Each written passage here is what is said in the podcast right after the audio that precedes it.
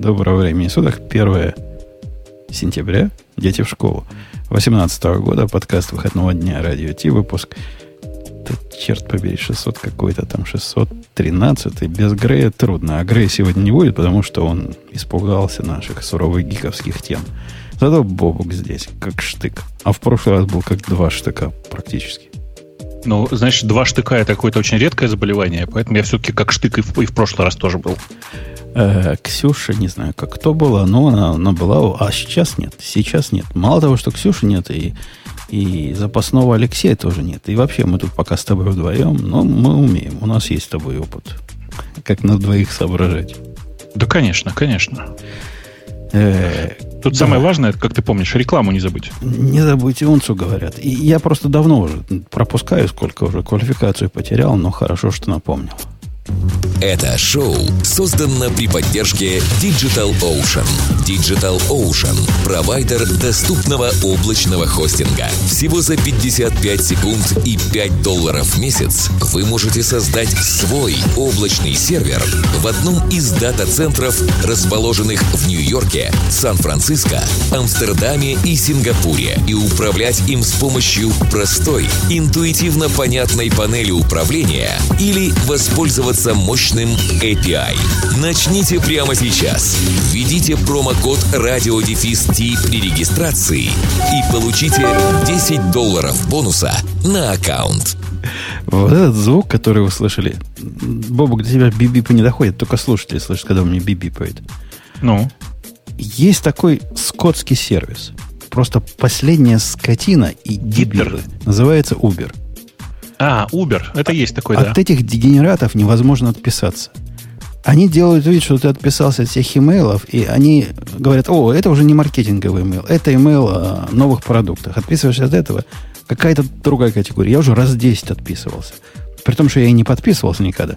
Но, видимо, когда заводил себе этот Uber аккаунт, там где-то где сказал, что можно. Ну, такие же дебилы. Невозможно абсолютно отключиться. Засыпают не меньше пару имейлов в день. Поубывал бы. Весь в гневе. Вот, вот Вот серьезно. Странно, у меня нет такого. Серьезно, Мне казалось кажется... бы, ком... может, потому что ездишь, а я завел и не езжу. Может, поэтому.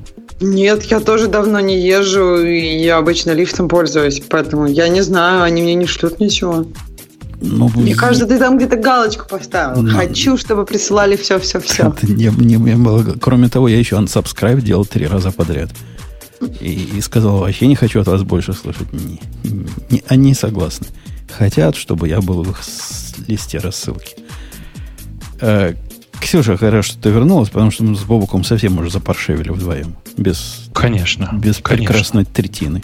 Конечно, поэтому сейчас начнем по всем самым любимым Ксюшным темам. Про Amazon, про DevOps, про Go 1.11. Вот это все, да? Про, про Go 2, про... Я с трудом и со слезами прочитал несколько тем. И у меня даже по ним есть вопросы. В клювике все держишь? Э, готовься, потому что начинаем. С Amazon Instance T3, который появился. И я думаю, Бобок, все в обмороке, а ты в восторге. Ну, я таки не понял, в смысле, что ты, что ты в нем нашел-то? Да ничего не нашел. Когда раз в поколение выходит новое поколение, T1, я не помню даже, когда появилось, давно. T2, с T2 мы, наверное, уже лет 5 живем. А теперь вот T3 появился. Это прям большое дело. Современные процессоры, те же деньги. А, говорят, производительность там от 20 до 50% в зависимости от случая. За те же деньги ты получишь больше. И при этом это ж ти вот эти для... Я почему тебя вспомнил? Это же инстансы для нищебродов. Ну, ты, конечно, прав. В смысле, я, конечно, ровно такой нищеброд, и я вот как раз собирался в ближайшее время заново вернуться на Amazon, вплоть до того, что, видишь, занялся очень важным вопросом, как сделать так, чтобы твой EC2 инстанс не оказался в том пуле адресов, который забанен в России. И если вам интересно, то краткий ответ – никак. Э, и, конечно, я да, я собираюсь, собираюсь обратно вернуться, и поэтому я на, на Т3 посмотрел. Но глобально-то разница же никакой же. Это же та же самая платформа. А я, со ну, смысле... я на стек положу. Mm-hmm. На твой вопрос есть ответ. В принципе, э, на инстанс напрямую действительно не пробиться. Но если ты это обернешь через какой-нибудь клауд, э, как он, CloudFront у них называется, ну, их CDN, да. то через CDN... Конечно. Я, я так когда-то чинил. Ко мне тоже приходили жаловаться, говорят, в ложек зайти не можем. Ложек у меня прямо с S3 раздавался. Я его через эту заразу завел, и все починилось. Ну, конечно, через CloudFront можно, не вопрос совершенно, но интересно, что непонятно, зачем забанили S3. Понимаешь? Ну, окей, CloudFront все-таки... Если бы мы этих людей логику искали, так мы уже давно так, а сдались. А CloudFront нужно будет платить? Ну, всему нужно платить в Амазоне. А, ну, как-то, потому как что с CloudFront, как бы... Ксюша, получается, там, там трудно, это же Амазон. Там же невозможно понять, угу. сколько ты заплатишь. Но, судя по ощущениям, CloudFront надо тоже платить, но экономия от того, что это не напрямую S3 доступ, а через CloudFront, а внутренние вот эти их разборки не учитываются. Как-то дешевле получается. По-моему, CloudFront перед S3 дешевле, чем просто S3 раздавать. То есть даже наоборот, это экономия выйдет? По-моему, Нет, да. ну, так... Я просто подумала, что получается, что из-за того, что там забанили, тебе приходится страдать и еще и платить, чтобы кто-то мог на тебя зайти. А тут получается, что, в общем, хотя бы платить не приходится. Пострадать с конфигурациями, но... Да нет, масса плюсов от этого забана. Во-первых, э, через CloudFront можно нормальный SSL-сертификат завести, в отличие от раздачи напрямую с S3 и будет у тебя HTTPS на статику. Во-вторых, дешевле. В-третьих, как-то ближе к получателю. Видимо, может быть быстрее. Одни плюсы. В общем, молодцы там у вас, Бобук, что банят. Ты спросил, зачем? А вот зачем. Двигают прогресс. Ну, окей. Главное, что ну, действительно есть либо, либо CloudFront, либо специально для России через uh, Route 53 заводить на, на другие местные прокси, какие-нибудь, в смысле прокси, не в смысле прокси-сервер, а в смысле прокси-хост. Ну, в смысле на локальную машину, которая будет выполнять функцию маршрутизатора.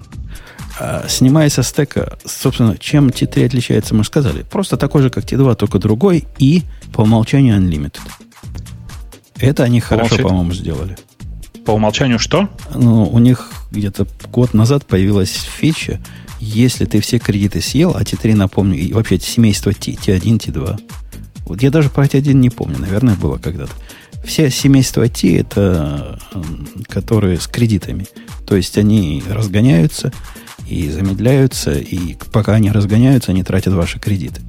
Так вот, unlimited означает, что кредиты никогда не закончатся. После того, как кредиты все съел, если вдруг неожиданно высокая нагрузка, ты просто начнешь платить как за, не знаю, за какой-то M. За какой-то такой же инстанс, но не э, автоматически эскалируемый. Это ну, называется я, unlimited. Я, я пока не очень понимаю, а что, какие, какую часть лимитов ты можешь есть? Трафик? Нет, у него лимиты на CPU. Э, все эти инстансы, они по какой идее работают? Вот у них есть какая-то базовая, базовый performance, довольно низкий. Но в принципе, как только надо э, производительность процессора, он убыстряется, убыстряется, убыстряется. И на практике, если ты тратишь больше 20%, то ты какие-то кредиты выедаешь. А кредиты набираются от того, что ты их накапливаешь. То есть, если у тебя instance, который мало чего делает, он накапливает кредиты, а потом ты их тратишь по, по пикам. Угу. Поэтому T3 стоит там чуть ли не в два раза дешевле, чем подобная же штучка от, от другого класса. Так в T2 было то же самое? То есть, по сути, они тут ничего да. не поменяли? В T2 было то же самое, но T2 по умолчанию вел себя так. Если ты все кредиты съел, то больше базовой производительности получить не можешь. Для того, чтобы это отменить, надо было специальным образом руками заходить или API дергать и говорить «хочу», чтобы когда все кредиты съели, все равно было быстро. Это стоит определенных денег. В этом такой режим по умолчанию в T3. Вот эта разница, чтобы знали. Ну, тут тоже стоит определенных денег, правильно? Конечно, он уже включено за тебя. То есть там было по умолчанию выключено, а здесь по умолчанию включено. Да, но при этом также можно сделать режим, чтобы оно не платило, и тогда будет у тебя, ну... Ну да, просто тормозит. Не получишь, да. Будет тормозит. жутко тормозить. Тормоза, когда у тебя T-instance заканчивает все кредиты, они настолько странны и необъяснимы, что кажется, что мир сдвинулся. Оно вообще просто так плохо, вы, вы себе с трудом представить можете, насколько этот base performance их э, отстойный. Совсем-совсем плохо. Так что Unlimited это мой, мой совет вам. А у меня вопрос. Вот насколько это вообще сложно? Ну, потому что мне кажется, что тут очень трудно, например, посчитать свою цену будет, правильно? То есть, окей, ты можешь как-то планировать свой перформанс, но в какой-то определенный момент он у тебя поднимется, будет держать твои деньги, а, либо накопится много кредитов. Ну, то есть, мне кажется, как они вообще помогают как-то посчитать, сколько и как будет, в зависимости от твоей типичной нагрузки, например? Это Amazon. Там посчитать ничего невозможно. Исключительно для Amazon, я уже как-то говорил, необходима э, система из любимых бобуков, которым набор данных даешь, она тебе говорит, какой примерно ответ может быть. Вот что-то такое надо для Амазона. Она не детерминированная система. Или их детерминизма нам не просечь. И во многом они такие. И здесь также. Тут надо какой-то искусственный или естественный, Ксюша, интеллект. Я, я смотрю, что мои T-инстансы тратят примерно процентов на 30 дешевле, вот так вот, в среднем, за год – чем инстанс такого же класса, и, но только не T. А все остальное такое же в них. То есть есть в них какой-то смысл, несомненно. Хотя было но пару раз, это... когда я натыкался вот на, на, на эти самые, на законченные кредиты. Кредиты не накапливаются бесконечно, они там такой вот потолка доходят, а потом ты их только тратить можешь. А вот ты говоришь процентов на 30. Так это же будет функция твоего idle time. То есть чем больше у тебя idle time, тем, по идее, будет экономнее для тебя T-инстанс. Правильно? Ну да, но просто в каких-то пределах. То есть все равно какая-то базовая, это же не от нуля начинается. Ну ты права, да. Это как раз для таких инстансов, которые время от времени просыпаются и делают что-то активное. Так, большинство use cases, оно именно такое. Там практически любой веб-сайтик если бы мы хостились на Амазоне, то сайт радио Ти вполне мог бы так жить. И отдавать раз в неделю, тратить раз в неделю все кредиты, что накопил за неделю. В общем, все, все согласны. А кроме того, и это новость смехотворная. Я, я не понимаю, почему в прошлый раз ты не поржал над этим, Бобок, что у Light Sale теперь цена наполовину срезалась.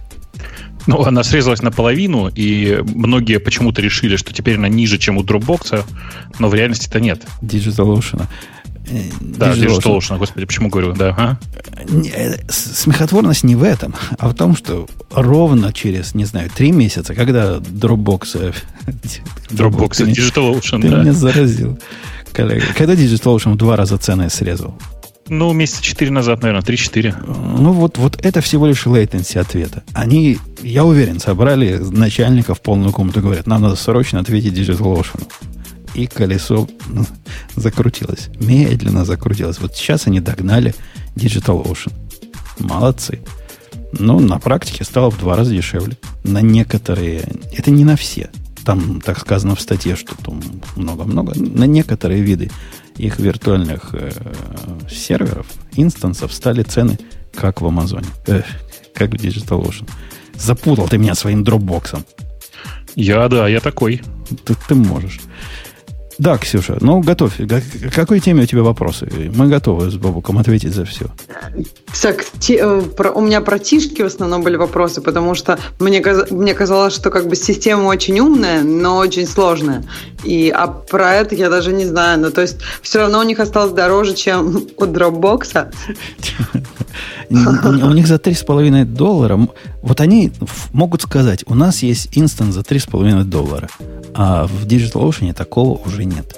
И будут ведь правы. То есть они как бы дешевле, чем DigitalOcean с этого угла. Согласитесь, тут не взять, не снять. Так и есть. В DigitalOcean с 5 долларов, тут с 3,5. Правда, разница между 3,5 и 5 долларов будет более чем в два раза по производительности как бы удельная цена все-таки получается DigitalOcean все еще лучше. Но ну, Бобук, Бобук копейки экономит. Он за 3 доллара лучше купит. А можно что-то Конечно. сделать вот на этом инстансе за 3,5 доллара? Ну да. Это, то есть он это, насколько это, лебезный? Это, это нано. То, что раньше было микро, и то, что э, они теперь сказали, такой позор мы не можем своим интерпрайзным заказчикам по умолчанию втюхивать. Это 512 мегабайт и один э, виртуальный процессор. Ну, нормально. Чего там? Это ж не, не Windows запускать на этом. Нормально будет работать. Можно много чего. Мы, мы долго жили на таких инстансах. Нормально все было. Сейчас просто таких нет. Может быть, и сейчас жили на 512. Я даже не могу придумать, что туда запустить-то. На 512, да все, у меня работает в DigitalOcean для юкипера три воркера, и каждый из них вот на таком инстансе работает. Нормально, кушать не просит. Чего ему? На Java, представь, на Java. 512, и все равно работает. Это, это много, это не так мало. Мы просто раз, разбаловались нашими 32 гигабайтами. И 512 мегабайт нам кажется позором каким-то. Нет, не позор, это много памяти. Туда можно кучу приложений впендюрить. Будет все работать. Ну, если это называется работать. Ну, Симон Семенович, у нас на, на вот этом, через который мы вещаем, и который нам проблемы создавал, хосте, который главный мастер, на нем всего 2 гигабайта памяти. Всего 2 гигабайта. В этих 2 гигабайтах памяти бежит два десятка систем. Так что не так, не так все прожорливо к памяти, как тебе кажется. Ну, 64 такое. 4 килобайта хватит всем? 60, 640 все-таки, как это? Что там было? 640 40 килобайт всем хоть. Да. Ты был, был же прав, чувак. Просто он не ожидал, что настолько распухнут. Вот эти ужасные, ужасные, ужасные. Девелоперы распухнутые. Программы свои начнут распухать вместе с ними. Э, ну что, к чему мы пойдем? К DevOps, Go, к Garbage Language, почему JWT, SAC? Да там все темы такие вкусные, что мне кажется, что ты должен с Go начать, причем в соло, потому что кто тут тебя поддержит? Подожди, подожди, был, был, же, был же человечек, как сказал, приду, сейчас я посмотрю. Ча- кто, чаечек? Кто был? Кто был человечек-то? Э, По-моему, в почте у нас был, да, человечек? Вот человечек был. Алексей был. Не-не, нет, другой. Тут я говорю. Другой сейчас, человек? Сейчас, сейчас другого человека. Другой. Того я не взял, потому что он три месяца уже Go, целых три месяца изучает, и решил, что как-то маловато будет, не? Ну, мне кажется, что ты ну, плохо люди, оцениваешь людей. А вдруг? Так, погоди, сейчас я пытаюсь его добавить в группу. Означает ли это добавить в звонок? В какую-то группу я его добавил. Вообще нет. Не означает, не означает. Э, ну, так. Ну, так, так, вот сюда зайду. Сейчас тут плюс сделаю. Тут по шаманю. А, а это не просто. Вы зря вот это смехотулечки свои. Сами попробуйте. Что, конечно, ты, нет. Ты-то знаешь, ты это пробовал. Я-то знаю, насколько это смешно все. Это, я это... вообще не трогаю этот скайп. Вот как бы просто вот он что-то мне говорит, типа звонок. Я говорю, да, все. А самой звонок начать, мне кажется, это как-то сложно слишком. Э, Алексей, ты зашел к нам? Да, прорвался наконец. Всем привет. Привет. Прорвался. А, а Бобок, а почему ты похрипываешь иногда? Я потому что хриплый сегодня. Недостаточная причина. Иногда так делаешь. А иногда как Мне кажется, нормальный тебя? разговариваешь. Не, не, у меня уже контакты все, кажется, все, все уже мне... отки, откислились. Мне кажется, ты их просто коньяком плохо протер. Я, кстати, в этой всей спешке вашей забыл коньяк налить. Придется мне отходить в процессе. Не-не, подожди, какой отходить? Ты сейчас будешь разговаривать про Го, а мы будем сидеть и ржать. Ксюшенька, Занька, Давай. не сочти это вот этой маскулинной, маску, что какой, токсичной маскулинностью, сбегай за коньяком. Это я-то себе сбегаю. Ну, как и тебе от этого, тепло или холодно будет? Ну, я хотя бы за тебя порадуюсь. Хоть что-то, хоть что-то. Go 1.1 вышел, не то, что на днях, уже неделю. Не 1.1, 1.11, Женя. 1.1.1. Ну хорошо, ладно, Почему 1.11? Ну. Потому что, потому что, нет, подожди, 1.1 это было бы 1.1.1. Какие а у вас, это 1.11. Питонисты-формалисты. Я понимаю, это что... Это семантик вершининг, а не, не питонисты. После, после 2.7 на 3.0 вам, конечно, любые версии теперь внимательно. Я понимаю, я понимаю. Но у нас в мире год что 1.1, что 1.11. Включаешь, работает. Вот э, гость не даст соврать. Кстати, ты, ты к нам приходил, гость дорогой же, да? Я, я тебя помню. Да, уже, уже неоднократно приходил, да. Я каждый раз тебя вспоминаю. Как в первый раз. Было, было. 1.1, 1.11, Бобок, ты прав, 1.11. 1.1 было давно, лет 7 назад, наверное. Сейчас, э, тебя там сейчас молния ударит куда-то в район твоей головы. За что? Потому что, ну, ты в кои-то веке признался, что был неправ. Ты что? Это же прям сейчас молния фигак только вот прям и... Да. Это, это тебе же желание загадывать можно, потому что такой редкий, редкий случай. Хорошо, я загадал, давай. Я так понимаю, главное в этом для, для народа населения это то, что то, что раньше называлось Виго, и на что ты к нам приходил, по-моему, Алексей, да? Да. Но это, да. Теперь это часть э, экспериментальная фича, вошедшая в версию 1.11. Это прямо самое, самое большое и самое главное. Ну, плюс к тому еще экспериментальный э, WebAssembly. WASM э, можно компилировать. Тоже вещь крутая, мы про нее тут как-то э, злобствовали раньше в выпусках. По-моему, Бобу был против. Не, я почему сразу против-то? Нет, я просто не очень за. Ну, я помню, что как-то ты гнусил.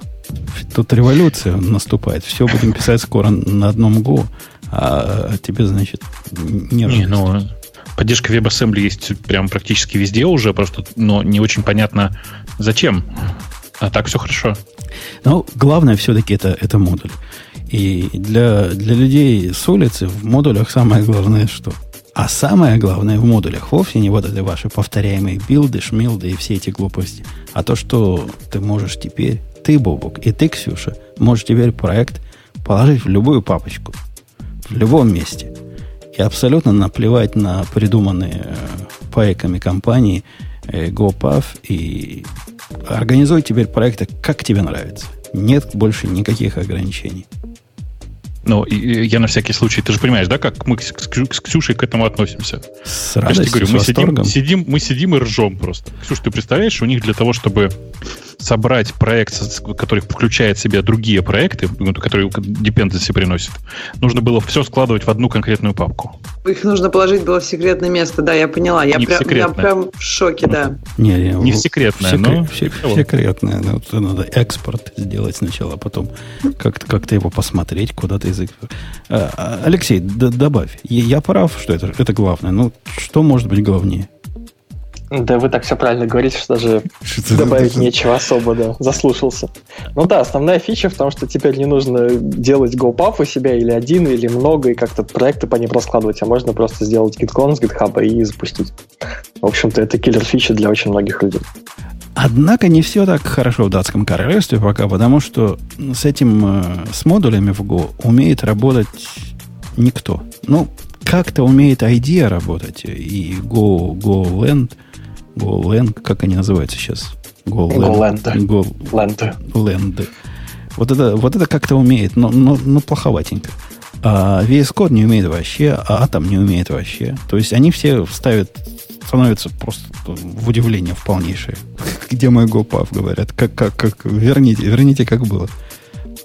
Пока не получится. Вот так, чтобы сходу с приятными, приятными средствами разработки, пока, наверное, стоит подождать.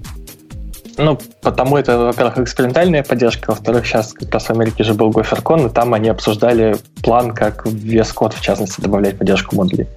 Пока что прямо сейчас есть режим совместимости, когда ты просто делаешь каталог вендор, и оно все работает как по-старому. Ты просто можешь его не комиссить в этом случае. Э, каталог вендор, а каталог вендор добавишь, э, а разве VS Code не будет удивляться, что ты вне GoPuff? Если просто ну, вот, каталог вендор давать. По-моему, так не, по-моему, я так пробовал. По-моему, так не работает. Ну, вот, мне кажется, я пробовал и вроде заработал. Там большинство инструментов не работает с этим, конечно, пока еще. На сам VS Code там, не знаю, базовые вещи, то есть там, там с ума не сходят. А, ну да, там оно будет работать, пока ты вдруг Go тест не сделаешь, Go вет или металлинтер какой-то не, не запустишь. А, а так, конечно, текст набирать нет, можно. Нет, нет, тесты будут работать, а вот всякие линтеры, да, линтеры, все, это еще ничего не работает толком. Э, окей. Бобук, я тебя хочу спросить как специалиста по, по модулям. Как специалиста по Go, да? По модулям. Я очень большой специалист по модулям. Я модулями пользуюсь со времен э, еще даже не Борланд, а еще даже Турбо Паскаля. Э, и поэтому я, конечно, очень большой специалист по модулям. И Ксюшу хочу спросить. Ксюша и Бобок, а в вашем, в вашем мире, вот он, мерке, я бы даже сказал, особенно, Ксюша, в твоем мерке э, фронтенд типа разработчиков – у вас же, наверное, есть какая-то система модулей. Придумали? Под, под модулями тут в Go называют то, что... Как это называется в Расте? На, как, как, как, как, как, карго. Карго. карго.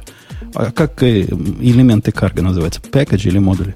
Что это надо доставлять? Это все, это все пакеты. Так вот, пакетная система для разработки, Ксюша, у тебя в мире есть какая-нибудь? Пакетная система сборки. Когда тебе зависимость да, какую-то снаружи надо взять. Как ты ее, как ты ее берешь?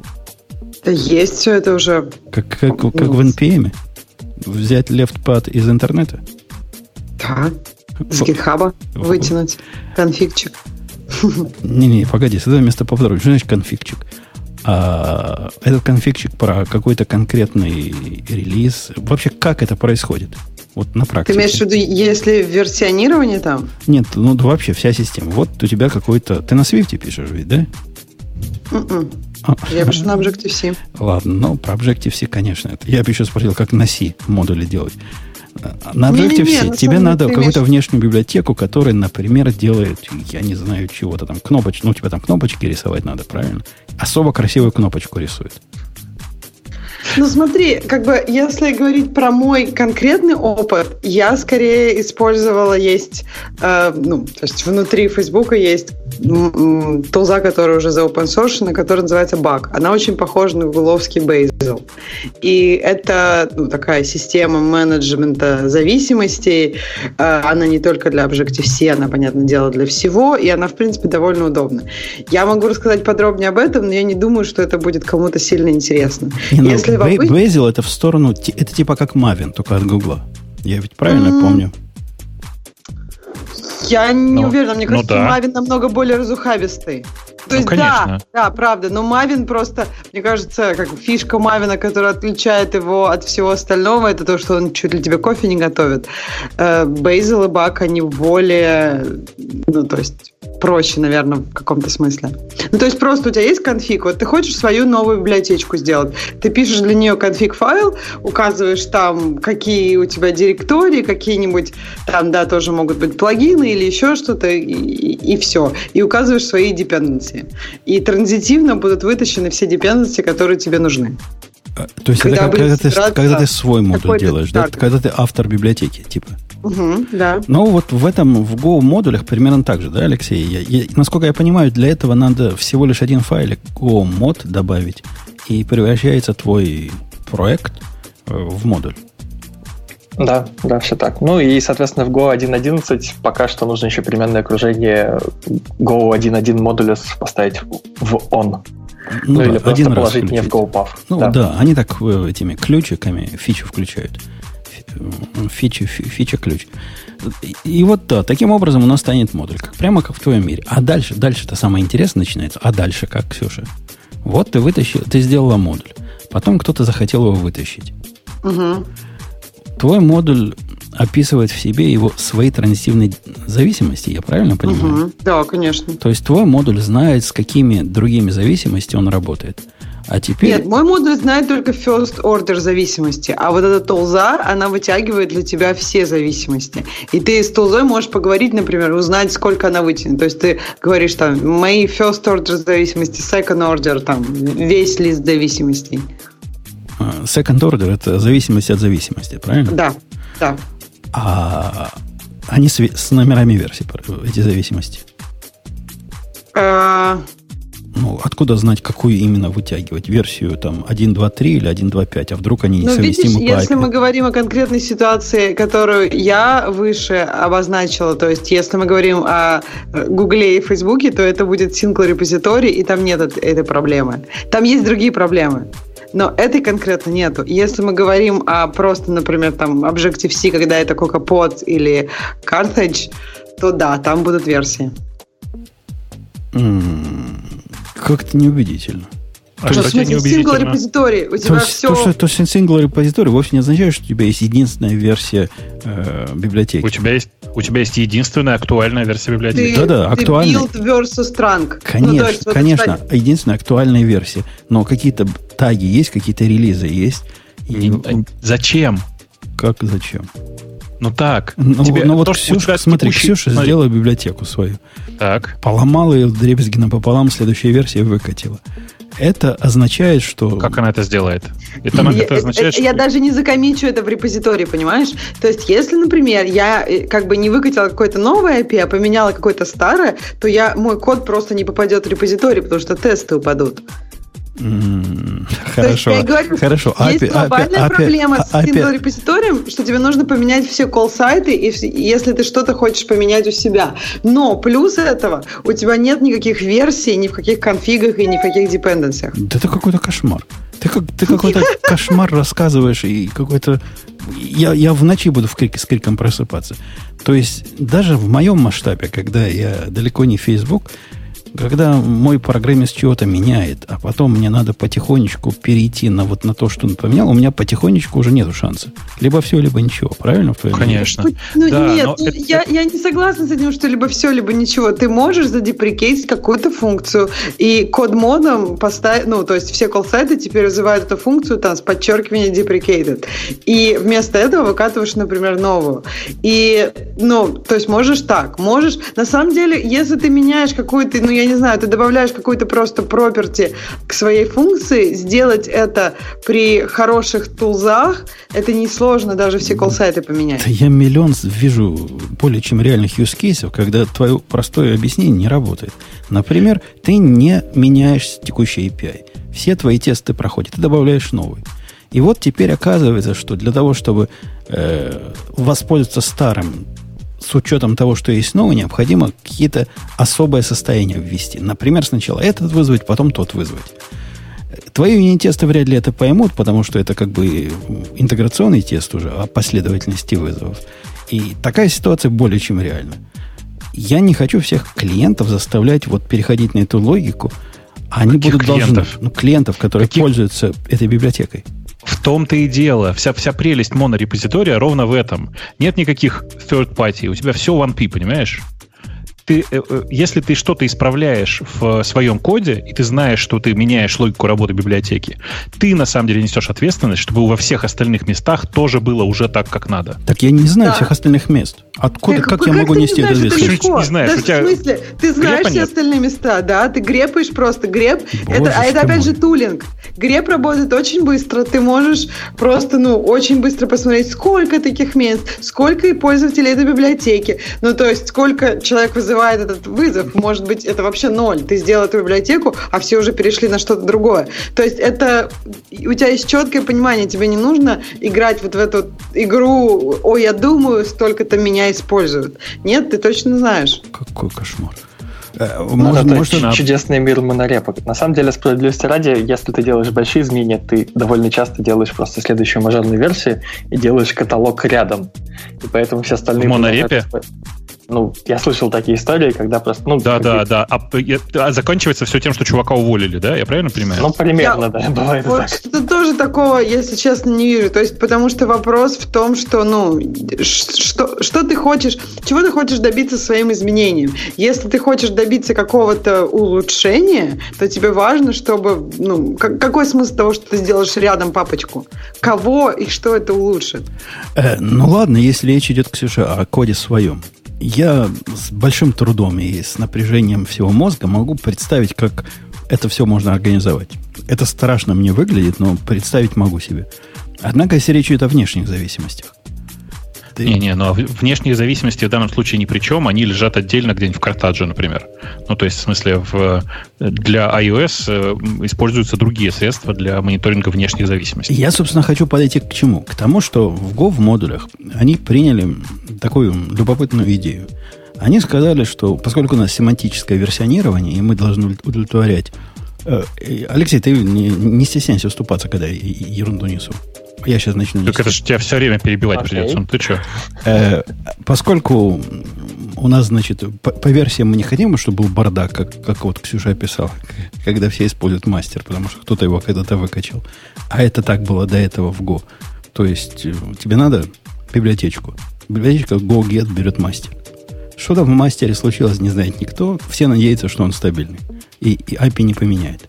А если поменяет, то предупредит за три месяца до этого – и ты, наверное, не упустишь это, это объявление. Хотя я упускал Преду, не раз. Предупредит за три месяца, пойдет по GoDoc, найдет всех пользователей и всем отправит pull реквесты которые ты исправил. А проприетарные люди пусть сами развлекаются. Э, вот так, по-моему, никто не делает, чтобы вот находить я, всех я, пользователей. Я, я знаю случаи, когда так делали, да. Это какой-то герой просто. просто ну, это памятник, был, да. памятник при жизни на родине. Бюст. поставить надо. Так вот, они сказали, нам такое не подходит, посему. Как только ты начинаешь новый проект и объявляешь, что твой проект использует ту или иную внешнюю библиотеку, которую теперь принято называть модуль, мы берем по умолчанию последнюю стабильную версию. Тут я не очень понимаю, стабильная версия это из тагов релиз берется? Или если да, тага релиз послед... нет, мастер будет тоже? И берется последний тег, если тега нет, по-моему, он вообще ругаться будет и не будет, от, от, будет отказываться брать мастер. Ой, это какой-то экстремизм. Не, но там, там пытаются всех загнать в счастье семантическое версионирование, в том числе таким образом. То есть тут он берет последнюю версию. Это как бы его такой аспект, когда он борзый. Он считает, что тебе, скорее всего, нужна последняя версия. В принципе, может, он и прав. То есть, ну, скорее всего, так оно и есть. Потом это поменять можно. Однако все э, зависимости решаются не по последней версии, а по минимальной версии. И это как бы их новое слово. Это как бы одно новое слово. Сейчас Леша объяснит нам, почему оно новое и что я имел в виду. А второе новое слово, и тут, Бобук, заколдобишься. Готовься колдобиться. Я уже. Не допускаются изменения мажорной версии. Вот, вот, я, я, вот, вот выпустил ты библиотеку Бобук плюс енот версия 1.0.1. Можно. 1.1.1 можно. 1.2.1 можно. Пока ты не делаешь breaking change, ты можешь выпускать свою библиотеку. Как только ты сделаешь библиотеку версии 2, все. Эта библиотека твоими клиентами, то есть пользователями твоей, твоего модуля, должна пониматься как совсем другая библиотека, которая импортируется по другому пути. Ну, грубо говоря, там в пути надо будет в импорте указать слэш версия 2, например. Версия 1 а не может прийти, стать версия 2. Никогда. Не, э, ну, типа, это попытка загнать всех принудительно в, в SimVer. Причем в SimVer версии 2. Это очень странный подход.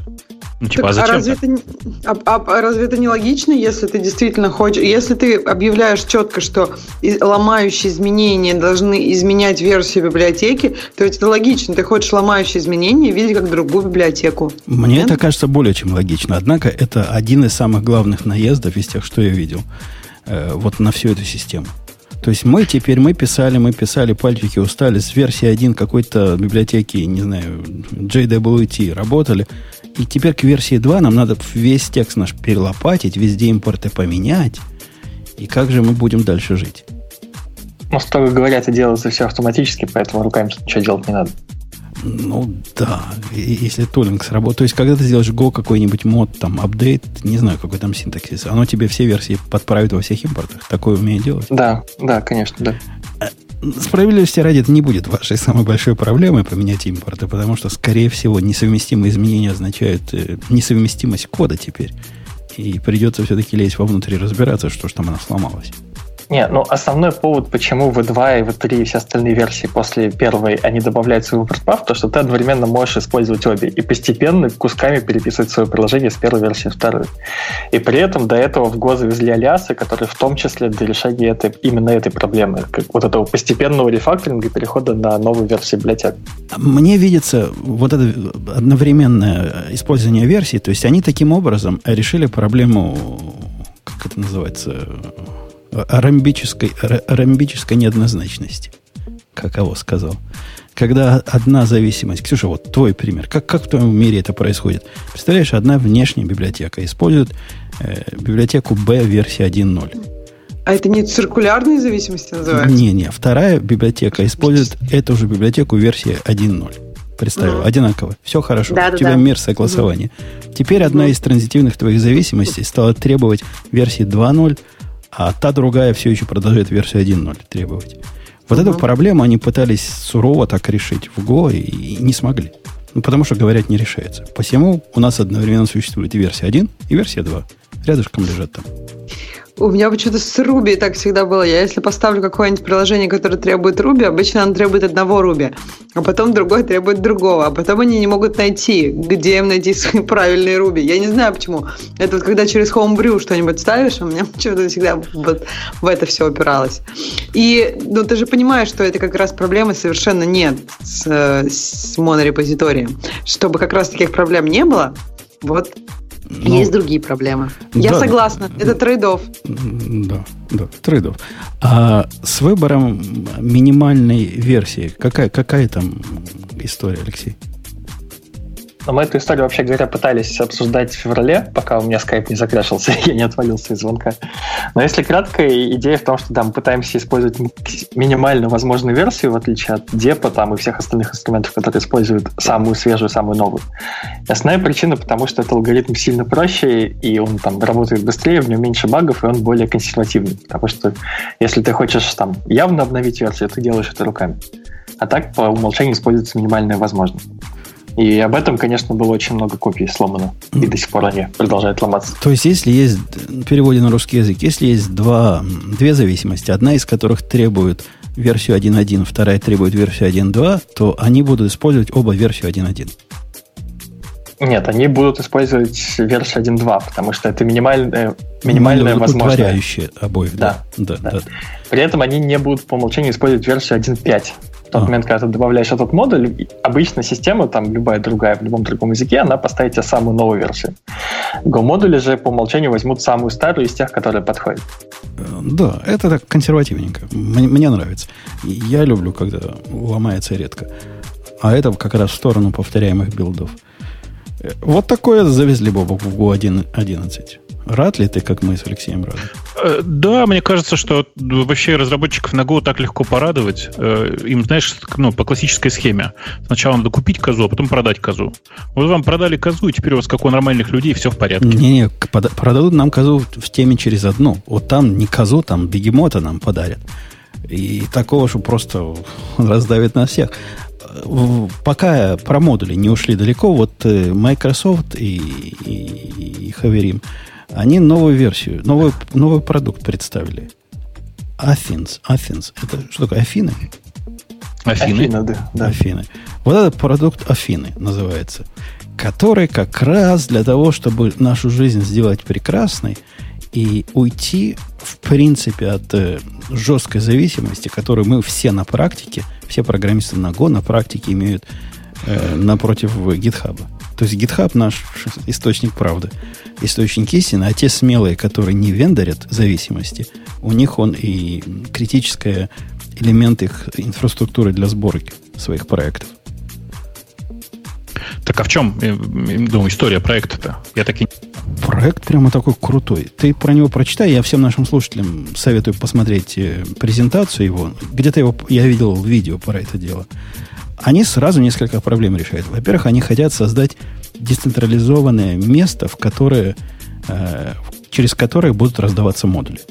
То бишь система CDN, прокси и всего остального на свете, которая по всему миру размазана без единой точки отказа, и из которой ты сможешь брать все свои библиотеки. Библиотеки immutable, то есть они никогда не удаляются оттуда. Это привет NPM и, и Go Bindati. Это типа этот торрент для пакетов, правильно? IPFS, это скорее IPFS, ну да. Похоже на торрент, ты права. Ну, это не торрент. То есть конкретно ты работаешь э, с одним прокси-сервером в любой момент времени. Ты не берешь по кусочкам его. Однако таких серверов много. Они, это федеративная такая федерация. Слушай, ну серверов. я пока все, что читаю, это реально IPFS. Вот, э, слушайте, кто там в чате у нас знаком с IPFS и уже смотрел на эту Афину, скажите, в чем разница?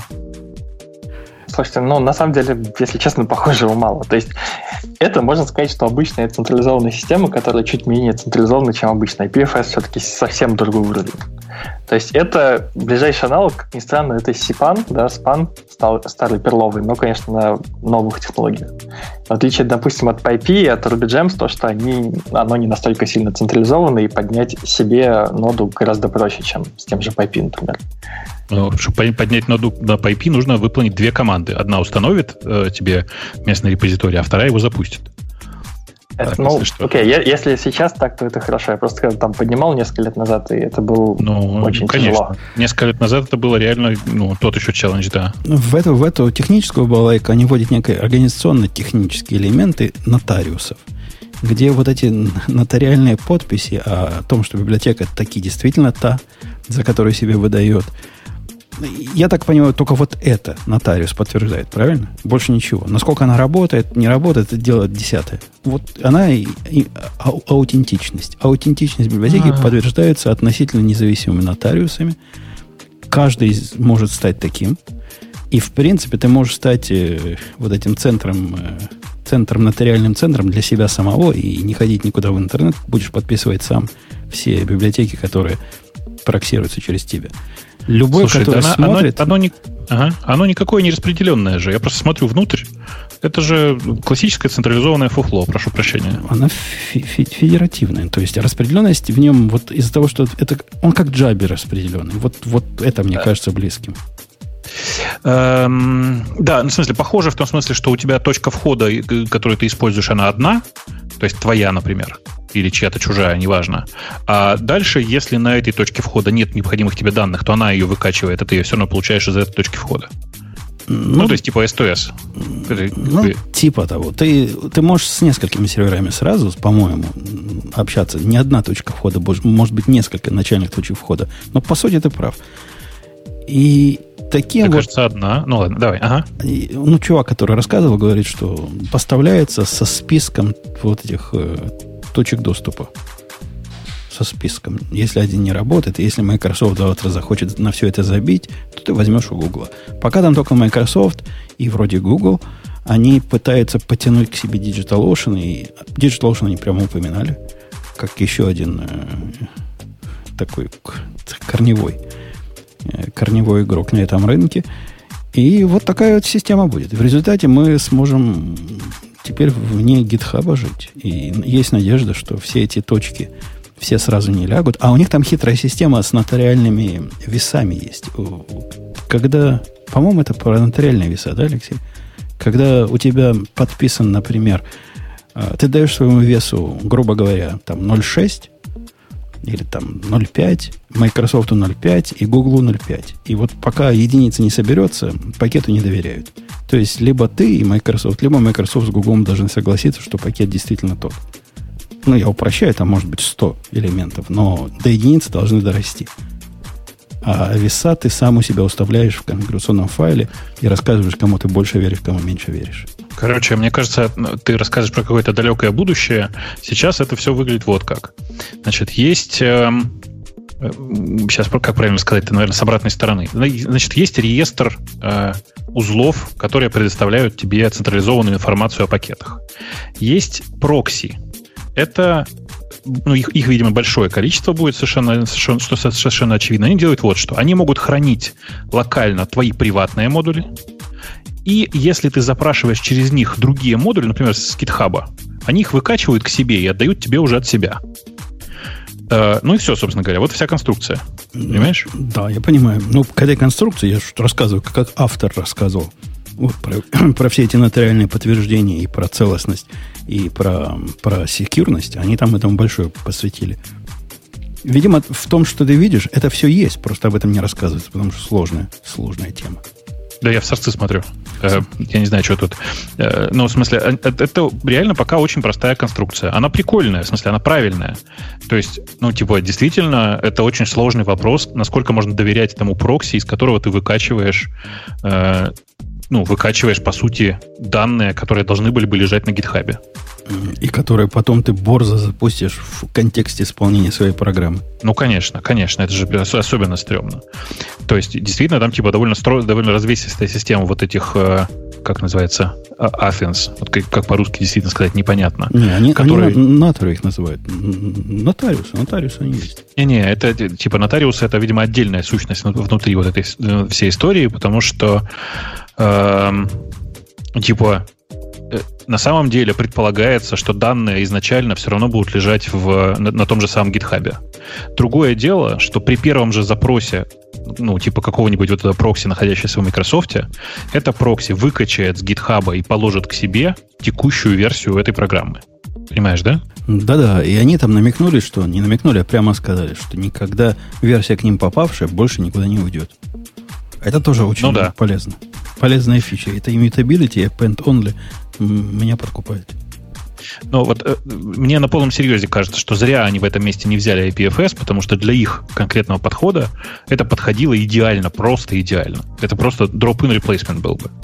То есть на самом деле э, я удивляюсь, почему люди так, так, так не хотят использовать IPFS, потому что он, по сути, реализует для них ровно то же самое. Минус подписи. Потому что подписи нужно держать отдельно, на самом деле. Э, окей, вот заявили вот только-только. И показали, по-моему, на прошлой неделе. Оно там сырое-сырое все, но есть надежда. За это кто-то взялся. И теперь дикая идея Кокса о том, что нам вендоринг не нужен, потому что мы все будем поднимать свои прокси, может стать не такой дикой. Если действительно эта инфраструктура вся станет настолько широка, и мы отвяжемся от гитхаба, тогда пользователь любой моей программы, который захочет ее у себя собрать, он будет жить как-то в стандартной экосистеме, как в NPM там живут. Откуда-то придет. А у меня а, вопрос. Вот ты готов да. от вендоринга отказаться, если... Насколько широка должна быть эта система, чтобы ты готов отказаться был от собственного вендоринга? Пока я не вижу так, себя в, в такой ситуации. То есть пока, если у меня вендоринг не заберут, я им буду пользоваться до последнего. Мне кажется, это, это оно. Потому что на днях у меня была система, когда, ситуация, когда вот типа вот это будущее показало свой голый зад у нас немножко поломался проксирующий сервер, который называется Аркива. Это такая балайка, которая Maven э, прокси. Он является сам Maven узлом раздачи но и, и проксируется. Ну, вот как вот эта штука буквально, о которой мы говорим. И как же билды стали падать фантастически. И как же системы, о которых мы уже давно забыли, что им какие-то зависимости откуда-то, откуда надо, начали валиться. А как же наш китаец потом пошел, ну, правда, ему подсказали – и удалил свой M2 кэш, в котором все было выкачано, и у него не стало вообще ничего. И он вообще ничего не смог собрать. И вот в этот момент я понял, ну нет, ну вендоринг, ну просто ты выкачал тексты своей программы, своего модуля, своей библиотеки, и они собираются всегда. И вне зависимости от никаких внешних условий на Луне. Это трудно переоценить. Так что, Ксюша, ответ на твой вопрос не в ближайшей перспективе.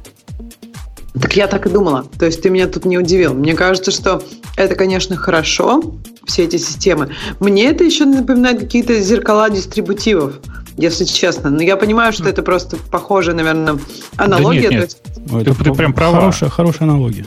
Конечно, конечно, права. Просто там типа поверх этого лежит еще слой автоматизации в виде такой прозрачной прокси, которая локальные пакеты э, хранит отде- там, здесь у себя локально, а глобально забирает из других проксей. Вот и все. Здесь, насколько я понимаю, они э, пытаются, они хотят вот эту штуку добавить как бы в саму систему модулей. И в том месте, где ты описываешь модули, ты можешь сказать, что хочу брать модули вот с этих пяти мест. Я этим пяти местам доверяю, Google, DigitalOcean, Facebook и еще кому-то. Буду брать от них. И они как-то будут то оттуда, то отсюда браться. То есть, типа, эм, типа тоже ну несколько ну да. зеркал.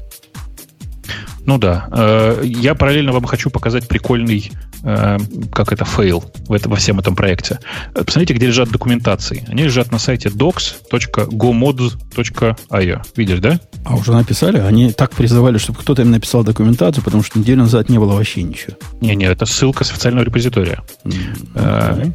Это их собственная документация, просто выложена отдельно на домене. Видишь, да? Mm. URL видишь? Вижу. Вот теперь docs, docs. убери в начале. Окей. Убрал. По мне так просто красота. Ну, ну вот так вот у них. Ну, нет, да. Ну да. Ну, да. Просто для, для, тех, кто, для тех, кто не видит, для тех, кто нас только слушает, там, знаете, открываешь gomos.io, а там индекс of slash, и дальше набор перечисления файлов. Там картиночки две, еще что-то, и папочка CGI bin.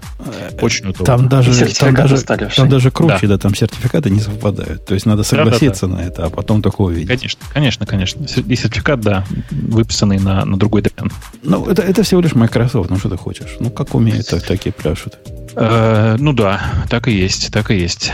Все-таки э, ну, тяжело пока Microsoft удаются open source, несмотря на то, что они очень стараются. Но, но есть проекты, где прям хорошо с open source у них. Последняя ну, тема. Да, Пос... Дайте пару слов да. про модули давай, вставлю, давай. да, про это все. Потому что Женя сказал, что это, значит, анонсировали только сейчас. На самом деле анонс был еще в марте. И в марте на конференции GopherCon Rush об этом как раз Брайан Кеттлсон, создатель этого всего, говорил. Но тогда оно реально только-только появилось, потому что Ферли только анонсировали модуль, и они сразу поняли, что вот есть такая ниша, и решили ее занять, и начали делать.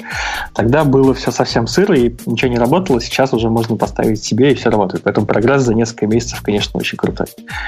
Вот. Во-вторых, это, конечно, ну, это все на домене Microsoft и какие-то сотрудники Microsoft, но не нужно думать, что Microsoft делает. Они как раз от этого хотят откреститься в какой-то момент сделать это все foundation. То есть вот как типа будет хоститься в Ажуре, в Гугле и в DigitalOcean, как раз хочется, они хотят сделать foundation, который это все будет вместе курировать. Ну, потому что они прекрасно понимают, что многие люди не будут Microsoft доверять одному. Вот. Да, ты думаешь, ты думаешь именно, именно поэтому, да? Обычно, да. если, мы, если Microsoft хочет сделать Foundation, это автоматически означает, что он просто не хочет это поддерживать. Ну, может быть.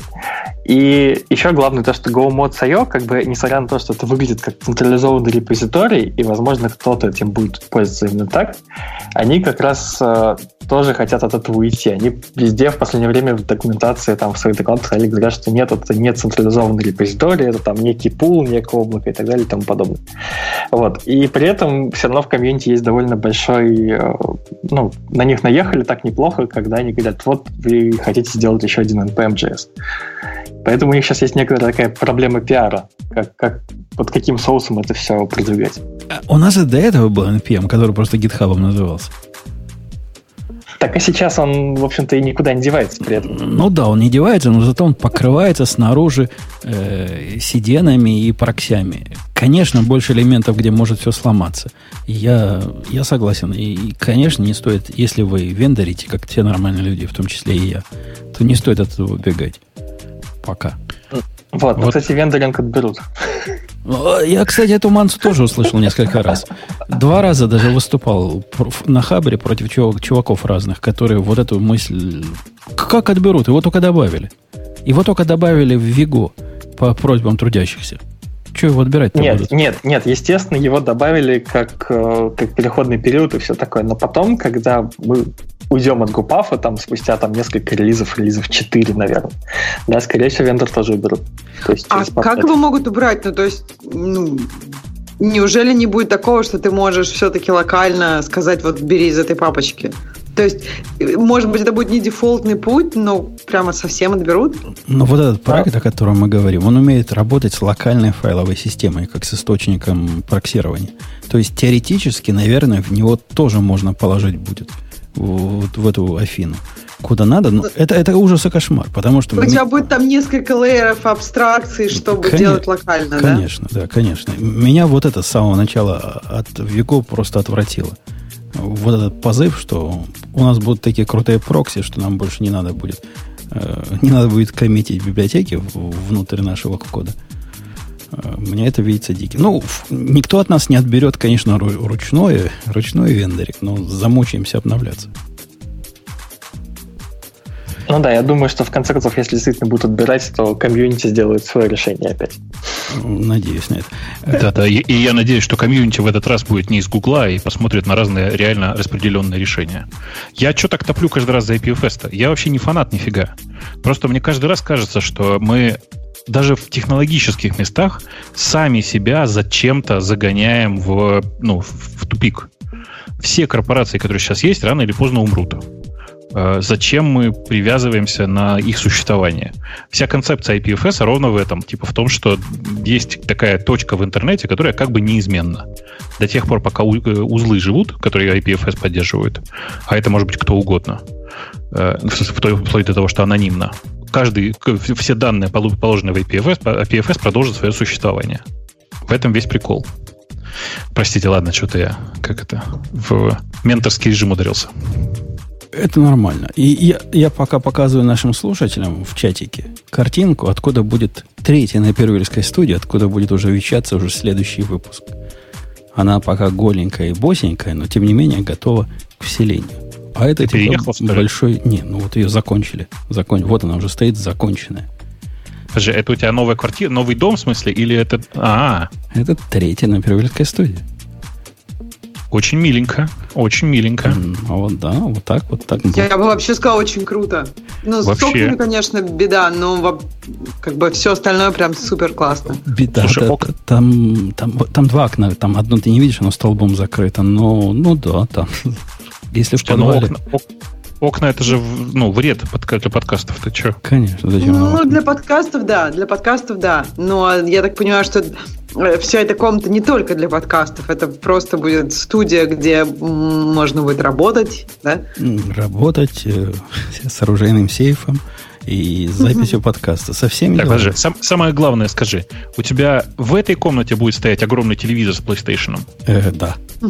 Ну вот, все. Как, значит, да. это комната для работы. А ты не удивился, почему вот эти три фонаря висят вот так странно в середине? Ну, э, там, очевидно, будет стоять, да. Совершенно верно. Там будет стоять да. под ними бильярдный стол. Конечно, конечно. Так все уже продумано могучим ураганом. Мужская нора, Ксюша. Есть ли у тебя дома мужская нора? А мне нравится пол, если честно. Вот я просто смотрю на пол, думаю, такой классный пол. Просто. Я просто, я думаю, не все понимают, почему у меня такая тоска по полу. Просто в Америках обычно везде ковролин. Видела бы ты, какой это... там жуткий ковролин был в начале. Это, ну, это просто большое Могу представить. Дело. Могу представить. Я видела много жутких ковролинов.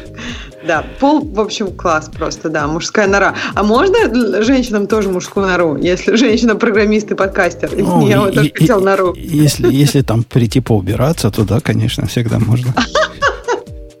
Окей, я поняла. Зачем столько розеток? Я не знаю. Мы чуваку сказали, поставь, по-моему, 16 розеток всего мы насчитали, а вы видите только малую часть. Как бы вот это все, откуда я снимал, вы не видите еще куска большого все правильно сделал. А он поставил... Розеток не бывает. Да, он говорит, вот так сейчас ставит. Что... И поставил, сколько считал нужным. Вот знаешь, что, что плохо, вот я прямо сейчас вижу, я тебе сразу скажу, что нужно было как минимум две розетки сделать на столбе вот в этом центре. Что к ним подключать в центре? По-любому что-нибудь понадобится, вот посмотришь. Ну, вот ладно. помяни мое слово, вот год пройдет, вот ты меня вспомнишь, обязательно понадобится.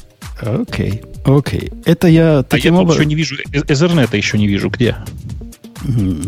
А там есть такая вот возле окна, видите, такая беленькая, не на а? стандартном месте розетка типа. Да, да, оно, да, да. Оно вот все там. Ага, понятно. То есть ты не развел, а так у тебя там стол будет стоять, да? Это там будет стол стоять. Ага, понятно. Тогда, тогда норм, тогда норм, да. э, окей. Э, мы хотели к чему-то. А, год 2.0. Вот то, что ты сказал, нам хорошо сделали. Вот нам сделали так хорошо, так хорошо, и показали драфт дизайна год 2.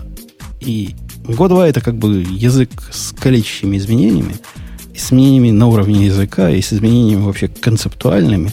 Пока предлагают три вещи, коллега доложит. Ну, во-первых, да, сейчас в Америке идет Гоферкон, и там показали видео Раса Кокса, который на самом деле довольно крипи. Рас Кокс сам приехать не смог, потому что с ребенком сидит. И, значит, Go 2 это будет язык, в котором будет три новые вещи, без них он не будет называться Go 2. Первое это изменение в обработке ошибок, второе это изменение в значениях ошибок и error values, и третье generics, generic, low no generics теперь будет больше не актуален. Эм, то есть я правильно понимаю, что в Go, в Go 3 просто наконец появятся объекты и будет наконец нормальный язык программирования, да? Э, такая шутка уже, давно есть. Уже была у ну, нас в комментариях. Ну, нет. нет, нет, объектов, конечно, в Go нет. Ты имеешь в виду наследование появится, исключение Ну, конечно, появится. классические объекты, не в смысле структуры, а классические объекты появятся. Э, по поводу, О чем говоришь? Я, я поводу... чью-то шутку, да? Подожди. Надо, надо, он привел какой-то человек.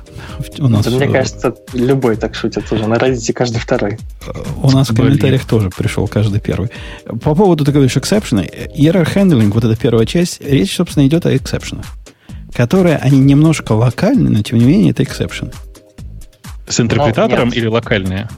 Это локальные exception ы, которые описываются с наоборот. Не так, не так, как везде. Не try except, а except try, по большому счету. Не, но это не исключение. Там где-то в комментариях, не помню, на Hacker News или еще кто-то, там Ian Lance Taylor, да, который, собственно, автор большого количества proposal ов Go, в том числе и про это, он как раз объясняет, почему это не исключение. Во-первых, тут никакого автоматического развертывания стека нет, нет никакого автоматического проброса наверх, ты каждый раз это делаешь явно через чек. Ну и, соответственно, ты не можешь продолжить выполнение функции. Э, Ну, ну то есть это на самом деле не exception ы, в общем, короче. Это, это не exception ы. Это ага. типа exception ов. Смотри, как, как это выглядит на жи- в жизни. Ты пишешь в, в месте программы, ну, как обычно пишут у них defer в начале. И по этой же логике ты пишешь handle. Это специальное новое ключевое слово. Пишешь, пишешь обрабатываю здесь. И в этом месте ты пишешь обработчик, который все остальные языки назвали по обработчикам исключений. После этого ты вызываешь функцию, которая может вот это исключение вернуть э, с, при помощи нового слова чек. И как только у тебя чек вызов происходит, он может попасть в ветку handle. Если я ага. правильно понимаю. Это исключение просто локализованное внутри функции. Ага. Да, действительно, Ксюша, это, это гарды. Слышь? Ксюша, может, она опять отошла? пропала. Да, я нет, думаю, я здесь. Это, это просто гарды. Прямо. В смысле, они нам они в Go версии 2 обещают просто гарды такие же, как в Swift. Ну, я тут я там они со Swift... Вы про дженерики? Не, не, про нет, исключение. Нет, про, про, про, про а, про исключение. Ну да, да, да. Это не настоящее, получается, исключение, да? Ну да, в смысле, что это не, не, не полноценное исключение, это просто способ в одном конкретном месте поймать, э, типа, если в вызове произошла ошибка. Специальный кусок обработчика. Ну, короче, это в, просто это не эксепшены. Да, давай. В вызове, а в вызовах. Собственно, это да, да. одно из их... Э, это общий блок обработки э, того, что чек у тебя э, не прошел. Я с определенным пессимизмом и скептицизмом на это смотрю.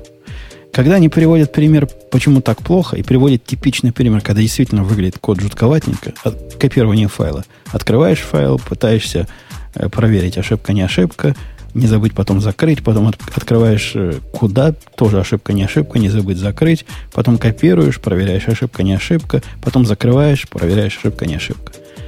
Вот это говорят много. Много, слишком много обработки ошибок. Я что-то как-то сомневаюсь. То а есть... А тебе кажется это немного?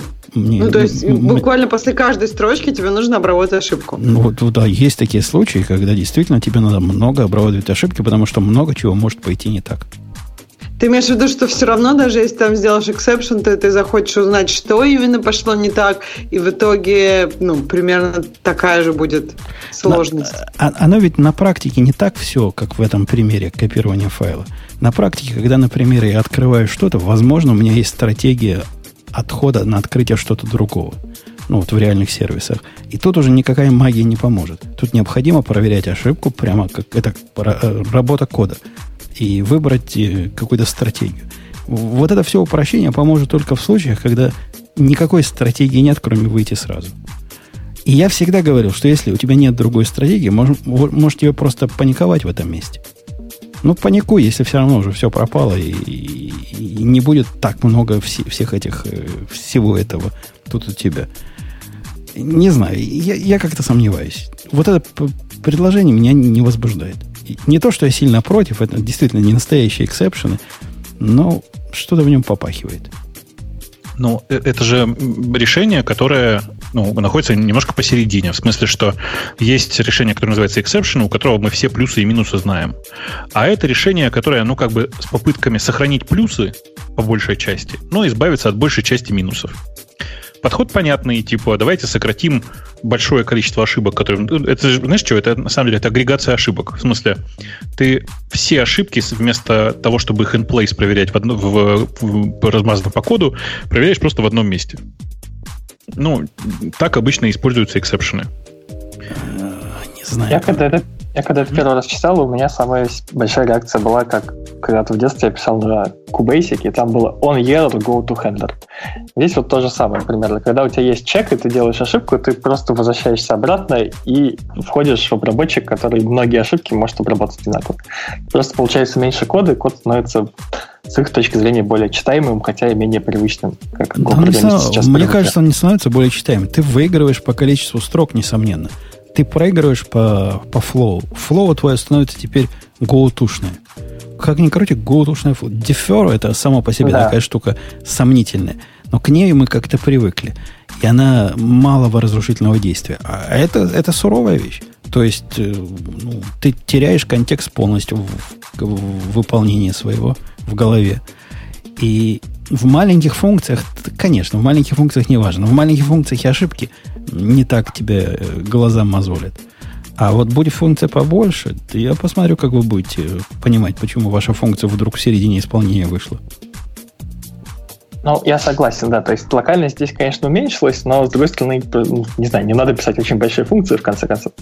То есть моя главная проблема конкретно с этим пропозалом то, что э, оно плохо взаимодействует с дефером ну, точнее, как бы оно взаимодействует понятно, как да, здесь все описано, все четко, но не очевидно.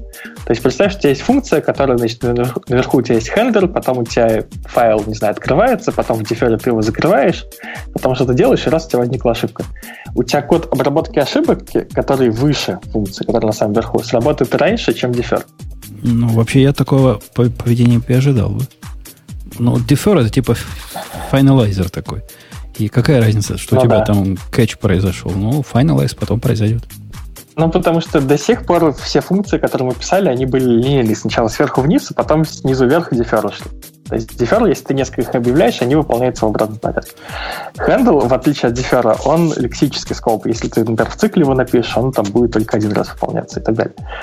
И, ну, Возможно, можно было бы как-нибудь переиспользовать дефер, там, не знаю, сделать дефер лексический скоп, обычный дефер убрать, и тогда убрать handle в таком виде, как он сейчас. А, а каким образом эта балайка будет понимать... Э, э это рассчитано на что? На то, что последний аргу, возвращаемый аргумент ошибка? Что она, собственно, проверять-то будет? Да, да. Вот на это, да? То есть да, это ровно соглашение о том, что если у тебя есть функция, которая как в Go обычно выглядит результат, результат, результат, и в конце ошибка, она проверяет последнюю ошибку. Понятно. Совсем другими вариантами он даже не компилироваться не будет. Окей, окей. Э, ну, вот такая. Это, это как бы не самое худшее из всего этого пропозла. Если вы думаете, что вот это был гнев, нет. Вы подождитесь, когда мы про дженерики заговорим. Так это расскажи, как дженерики-то будут сделаны. Так это, это только пропозал? То есть это не, не точно как будет? Это, Или это уже точно? У, них это есть, у них есть в голове, в голове картина, как бы они это видели, но, однако, меняться будет. На практике обычно пропозалы не так, чтобы сильно меняются к концу. Особенно пропозалы от таких людей. Ну, в данном случае это даже еще не пропозал, это просто черновик, и конкретно вот эти три, они точно будут меняться точно довольно сильно. То есть это, это не пропозал еще, это, это гораздо более ранняя фаза. По большому счету они это подготовили конференции, чтобы показать, вот, чем мы год занимались. Да, да, да. Они при этом, он на, на видео, на этом действительно видео такое странноватое, приговаривает, что вот если у нас 2018 год был годом э, модулей, то следующий год станет годом вот этого всего, что он тут напридумал. Про э, значение ошибок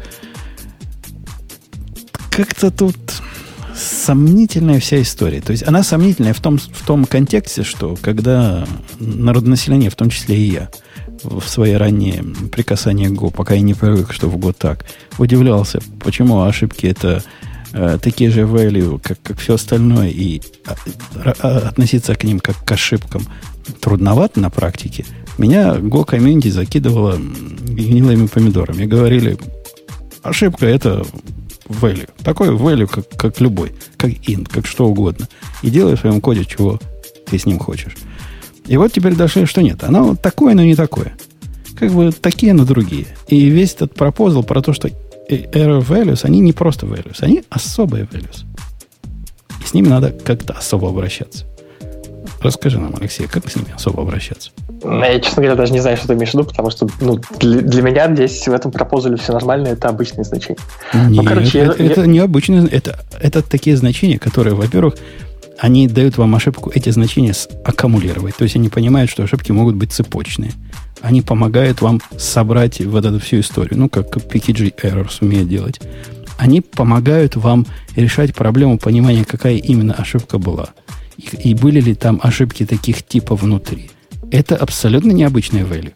Попробуй такое сделать с другим value. Не, но оно необычное value только в том смысле, что error — это единственный интерфейс из стандартных типов. Все остальное — это конкретные значения, там, не знаю, инты, там, структуры и так далее. Здесь это интерфейс. И да, у тебя там базовый интерфейс минимальный, но также есть и возможности сделать type assertion на более продвинутый интерфейс. Но, с другой стороны, оно все равно используется как значение. Ты просто передаешь это, там, возвращаешь из функции как обычное значение. Почему нет?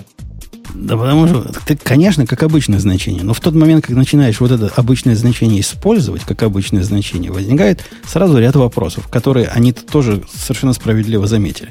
Они говорят, рекомендованный способ возвращать э, специализированную ошибку – это создавать свой собственный, свою собственную структуру, которая э, интерфейс ошибки реализует и добавляет все, что надо туда, тебе. Любую информацию. И потом по типу ты делаешь э, выбор, та ошибка была или не та. И совершенно справедливо говорят, так мало кто делает, потому что слишком хлопотно. Но ведь правы, ну мало кто делает. Они сами так не делают. Ну, не везде так делают сами в библиотеке. Да, все так. И, и какое решение? Решение сделать как бы то, что они предлагают, они предлагают механизмы, которые позволят это сделать проще. Да? Предыдущее, то, о чем мы говорили, когда у тебя есть единый обработчик ошибок функции, допустим, как в типичном случае у тебя вначале будет, и ты там заворачиваешь свой тип, это как раз первый шаг для того, чтобы сделать лучше и проще, чтобы ты возвращал конкретные ошибки, там, правильно их заворачивал, а не просто возвращал какую-то строку. Вот это, это второй шаг, который позволяет тебе определять дополнительные функции на этом типе, которые позволяют тебе вернуть внутренние ошибки, там, какие-то дополнительные детали и так далее.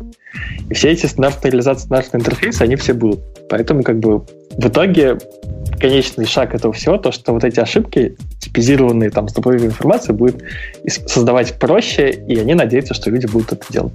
Да-да, э, этот, э, этот драфт состоит из двух частей. Первое про то, что э, как помочь определять тип ошибки. И, или когда ошибок, ошибка такая композитная, из глубины поднялась. И как форматировать саму ошибку.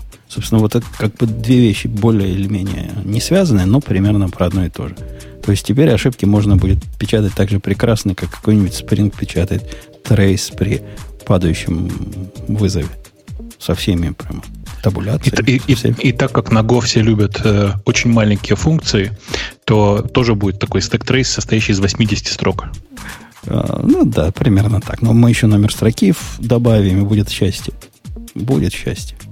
Ну, а в чем тебе счастье от номера строки? Как, как без номера строки? Как, как, не, не, ну, в смысле, она же везде есть, он же везде есть номер строки-то. В чем прикол? Ну, хорошо. Хорошо, что у них везде есть. У нас тоже будет. Ага. Так думаете, это поможет? Ну, то есть будут ли люди создавать эти ошибки? Но я лично думаю, что поможет. То есть мне, по мне вот этот вот пропозал, он, этот человек, он наименее из всех вызывает какое-то бурление во мне. То есть мне кажется, поможет. Э, я не против этого. Он как бы пытается аккумулировать опыт э, решения, которые уже в жизни есть и используются людьми с той или иной степенью успешности – ну, сильно навеяно package, package. Вот все, что касается форматирования, навеяно, да, package errors, наверняка. Да, да, да, конечно. И, и другие тоже хвосты тут видны. В общем, они идут в, тут в правильную сторону. Некоторое усложнение, я согласен. Был простой прямой интерфейс, как они любят с, с одним определенным методом. Теперь будет интерфейс с четырьмя методами, по-моему, да? S. Нет, в, баз, в базовом интерфейсе все останется как есть. Тут самое важное, что вот этот, этот человек, он полностью обратно совместим. Полностью. То есть интерфейс как был с одного метода, так и останется. Все остальные это внешние интерфейсы, для них нужно сделать сначала type assertion. Плюс в пакете ROS будут всякие helper функции, которые там проверяют там ошибка этого типа, там исходная ошибка была этого типа, такая-то, которые делают это рекурсивно, по сути, идут вниз по цепочке. Окей, okay, окей. Okay. Э, дженерики. Без дженериков не жизнь, а каторга, говорили все критики Go. И как язык без дженериков в 21 веке может существовать, говорили все остальные, кто не говорил предыдущие. Авторы Go говорили поначалу фигня ваши дженерики. Так и говорили, фигня. Потом как-то смягчили свой словарный запас, начали говорить, нет, ну может не фигня, но мы не знаем пока, как сделать их хорошо. А теперь вроде как решили, как сделать хорошо. Ну, в общем, да, они много лет над этой проблемой думали. Я, на самом деле, тоже, я это читал, эти все комментарии, что они там вначале говорили, что дженерики не нужны. На самом деле, документально они особо не подтверждаются. То есть они всегда говорили, что, ну, может быть, нужны, но мы пока не знаем, как сделать. А у нас интерфейсы есть, они там пересекаются нетривиальным образом и так далее и тому подобное. Да, в итоге, наконец-то, казалось бы, придумали, там, в седьмой попытке написали пропозал, черновик, как, как добавить generic в Go. То есть основная идея, которая здесь есть, то, что есть функция, как обычно, которая сейчас принимает какие-то конкретные типы, и ее можно специализировать э, ну, не знаю, шаблонными типами, наверное, там, в каком-то смысле, как C++. Шаблонными типами, которые удовлетворяют каким-то контрактам. Да, вот. И что как раз новое относительно, там, не знаю, Java и C++, то, что есть контракты. Контракты показывают, какие методы, какие операторы и вообще все остальное, что эти типы должны реализовывать. Для меня тут самое важное, конечно, это операторы, потому что там какие методы, это уже и так интерфейс есть, но операторы не являются частью интерфейсов, вообще оператор, перегрузки операторов в Go нет. И поэтому основная проблема там в текущем мире, да, когда у нас дженериков нет, когда мы, ну, сейчас мы там сделаем свой суперконтейнер для любых типов, там сделаем кодогенерацию, и оно в итоге все не работает, потому что, ну, кодогенерация не знает, какие там операторы на этих твоих типах есть, и как они реализованы, и вообще что есть. Ну, понимаешь, о чем я, да? Да, да ну, там, хочешь сделать там свой хитрый контейнер, там, который работает для интов и для указателей, но указатели не нужно по адресу сравнивать, там нужно делать разыменовывание, и поэтому такого сделать не можешь.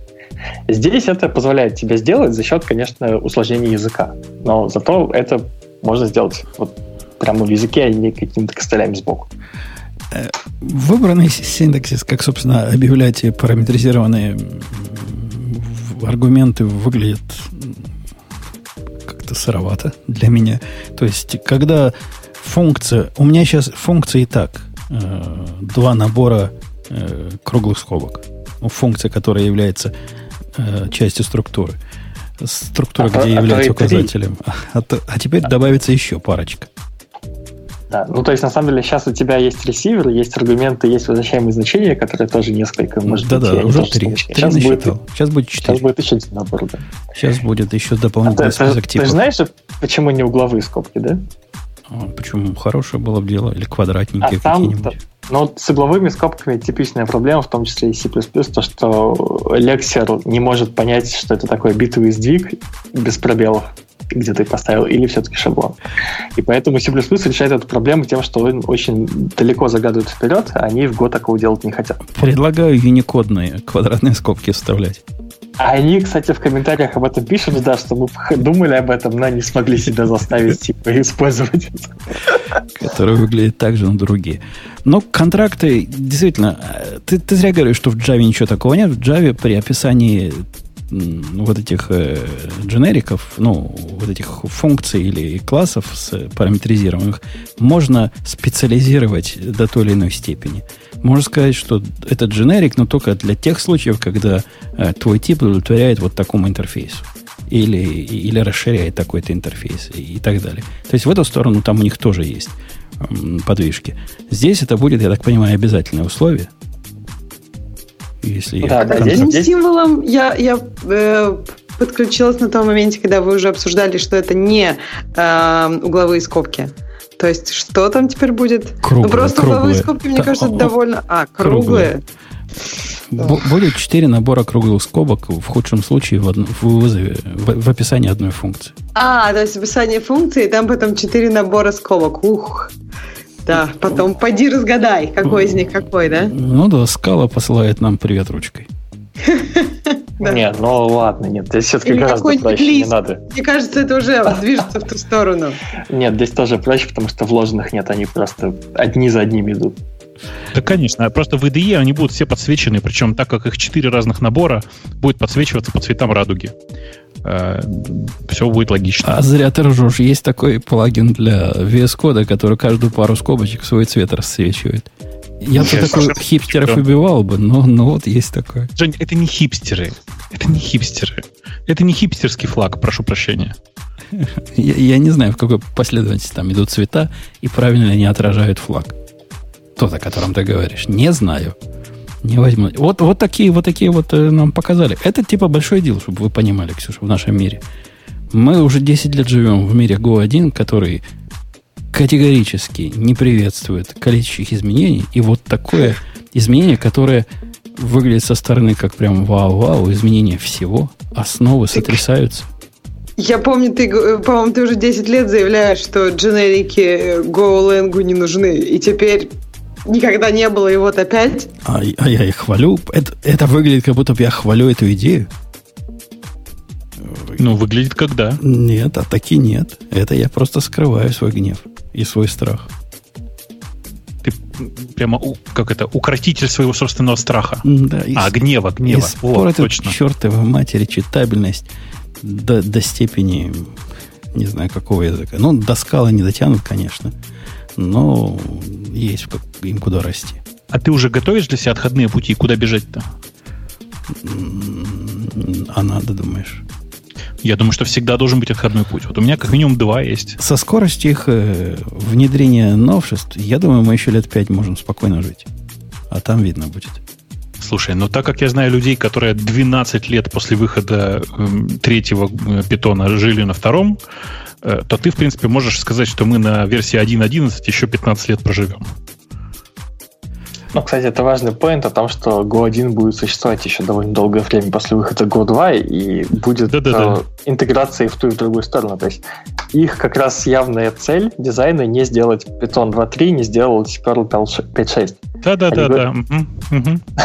Будет две версии параллельно, они будут нет. двигаться навстречу друг другу. Что нет. же, что нет-то? Нет, что они нет? хотят, они хотят, нет, они не так хотят сделать. Они хотят сделать, что у тебя есть пакет, который может быть написан либо на Go 1, либо на Go 2. Их можно линковать вместе, использовать вместе в одной программе и так далее и тому подобное. линковать. Окей, хорошо. И программу на Go линковать. В смысле, ну, ты имеешь в виду, что второй компилятор будет уметь собирать пакеты первого, да? Нет, я имею в виду, что второй будет собирать пакеты второго, первый будет собирать пакеты первого, а потом линковщик все это будет линковать. Причем там есть линковщик, он статический, но это все равно линковка. Да, да ну, конечно же, нет. Ну, какой? Ты же, ты же используешь пэкэджи, у тебя же пэкэджи не предсобранные. Ты же их выкачиваешь сорцами. Да. Ну, а потом собирать... ты собираешь и получаешь А-файл. А, то есть у тебя, я понял, то есть у тебя на одной машине будет стоять Go 1 и Go 2, но собираться будет в ту, в ту версию, которая тебе нужна. Понятно. Нет. Ну как? А как нет? А как нет? Ну вот смотри, вот есть сорцы. Я пишу на Go 2, а библиотека на Go 1. Что дальше происходит? Дальше у тебя компилятор видит, что библиотека у тебя написана на Go 1, а твой код написан на Go 2. Она собирает их и дальше линкует, так, у тебя есть работающий смотри, Если она собирает их, да. это автоматически означает, что у тебя есть компилятор Go 1 на машине.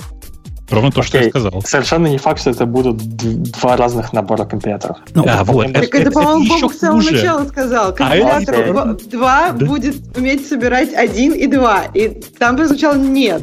И это будет еще хуже, поверь, потому что... Не, Бобок, ты не прав. Они, и ты, Алексей, не прав. Они не в эту сторону говорят. Они говорят, что мы не хотим разделения версии вот так.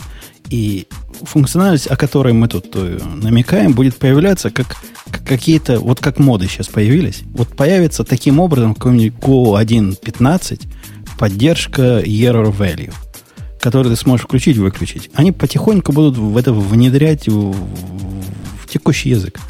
Если да, это да. не калечит назад, то ради бога, почему не внедрить? Да, да, да. Это, это, это ровно модель появления третьего питона. У нас есть третий питон, на который вы, в принципе, можете смотреть, но пока стабильный второй, живите в нем, в нем постепенно будут появляться фишки третьего, и рано или поздно все придет к такому состоянию, что буквально ты там две строчечки поправил у себя в коде и перешел со второго на третий. Этот же мантра, да? Такая тут, же идея. Тут, по-моему, говорят, и менять ничего не надо. То есть ты пиш, пиши на, на первом и пиши ну, до конца дней своих на первом. Чуть больше врут, да? Короче, ребята, поверьте, э, э, худший сценарий это был действительно Perl 5.6. Следующий по худшести был Python 2.3. Если вам сильно повезет, будет так же, как с питоном. Да не, не будет так же, как с Python, будет лучше, потому что Unicode тоже с самого начала есть. Слушай, ну в питоне Unicode тоже с самого начала. Там вопрос в том, какой, какой чарсет используется по умолчанию. Ну, это вот я об этом и говорю. Раз... Я это все-таки немножко разные. Ну, ты прости, пожалуйста, питон немножко постарше будет. В те времена, знаешь, байтики считали еще. А, ну вот, короче, я к тому, что вот эта схема под названием плавная миграция, она вообще-то дорога в ад. И вообще-то по уму-то нужно делать так, как делают другие умные ребята. То есть говорить, знаете что, у нас тут вон C++ 11, а, все, а следующий C++ 17. Вот как хотите, так и трахайтесь. В смысле, что э, ну, если вы хотите за будущим, то вам туда. А если вы хотите жить со своим легасиконом, то вам сюда. Вот этот, эта схема самая, на самом деле, безболезненная оказалась, если смотреть в исторической перспективе. Но у нас же тут Enterprise, кровавые все дела. пытаемся Кровавый Enterprise, Подожди, кровавый Enterprise живет ровно по-другому. Он живет в, в мире, где есть пятая Java, шестая Java, и это мало связанные друг с другом миры. А еще, а еще там принято, напомню, на всякий случай, в отличие от Go, не принято распространять библиотеки в виде э, сорцов. И напрасно. Ну, это другой вопрос, что я как раз согласен, что скорее в сорцах мне, мне лично удобнее. Просто э, у вас э, типа комьюнити такое очень своеобразное. С одной стороны, все говорят, мы, мы делаем бинарники, у нас все круто, все исполняемо, а с другой стороны, все в сорцах, как в скриптовых языках. И мне это нравится. Потому что я-то привык как раз, что в любой момент я могу заглянуть в любой кусок сорцов, посмотреть, что там происходит. Но по факту, конечно, вы ну, страдаете от этого. Было бы классно, кстати, если бы пэкачи были предсо- предсобраны. В смысле, ну, как-то предкомпилированные уже. Да целый ряд новых проблем бы интересных. Собирались его с Сиго, без Сиго, для этой платформы, не для этой.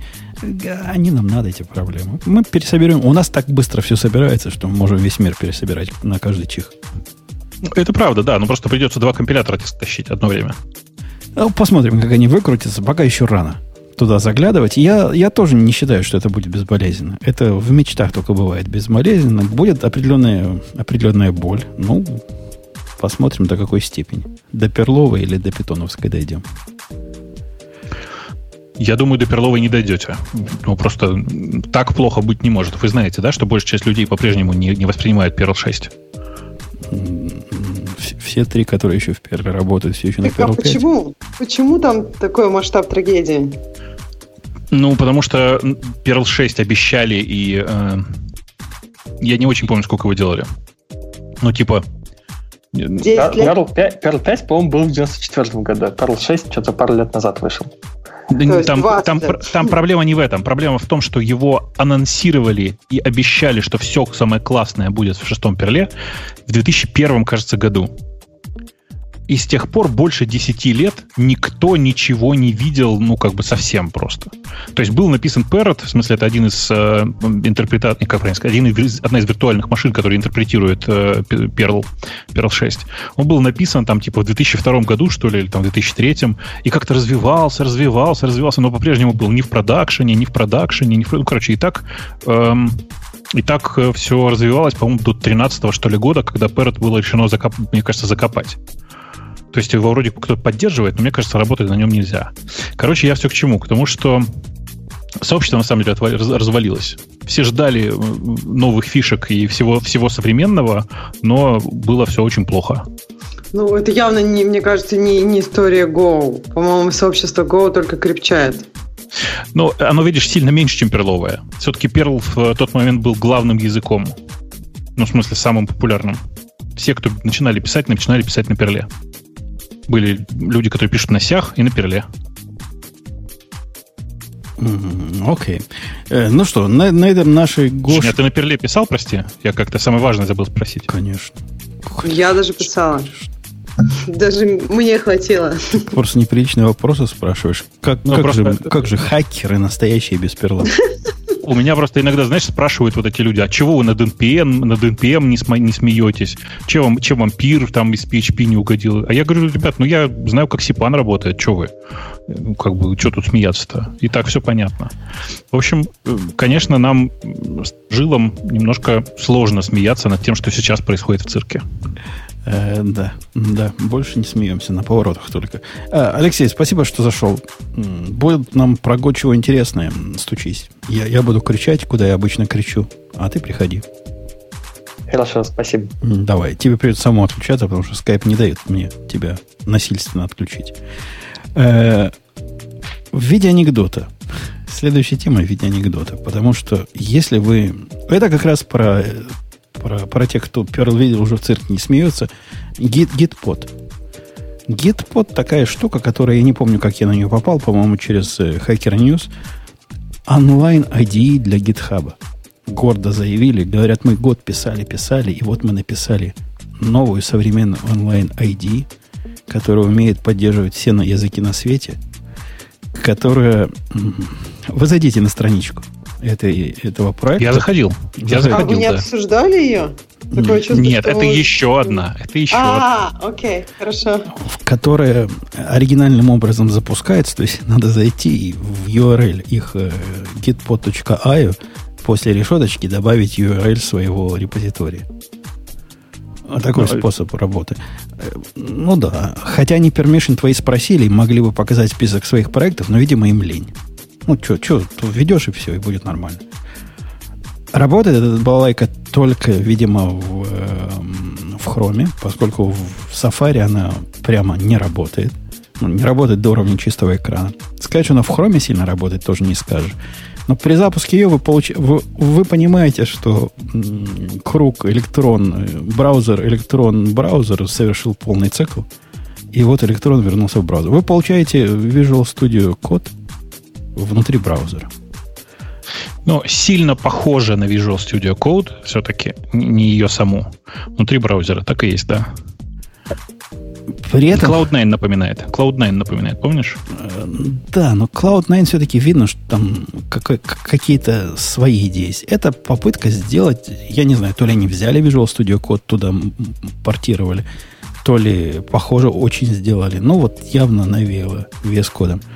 Это неплохо. Однако эта штука не работает. То есть я не смог сделать с ней вообще ничего, кроме редактирования текста. У меня и с Cloud9 были подобные проблемы.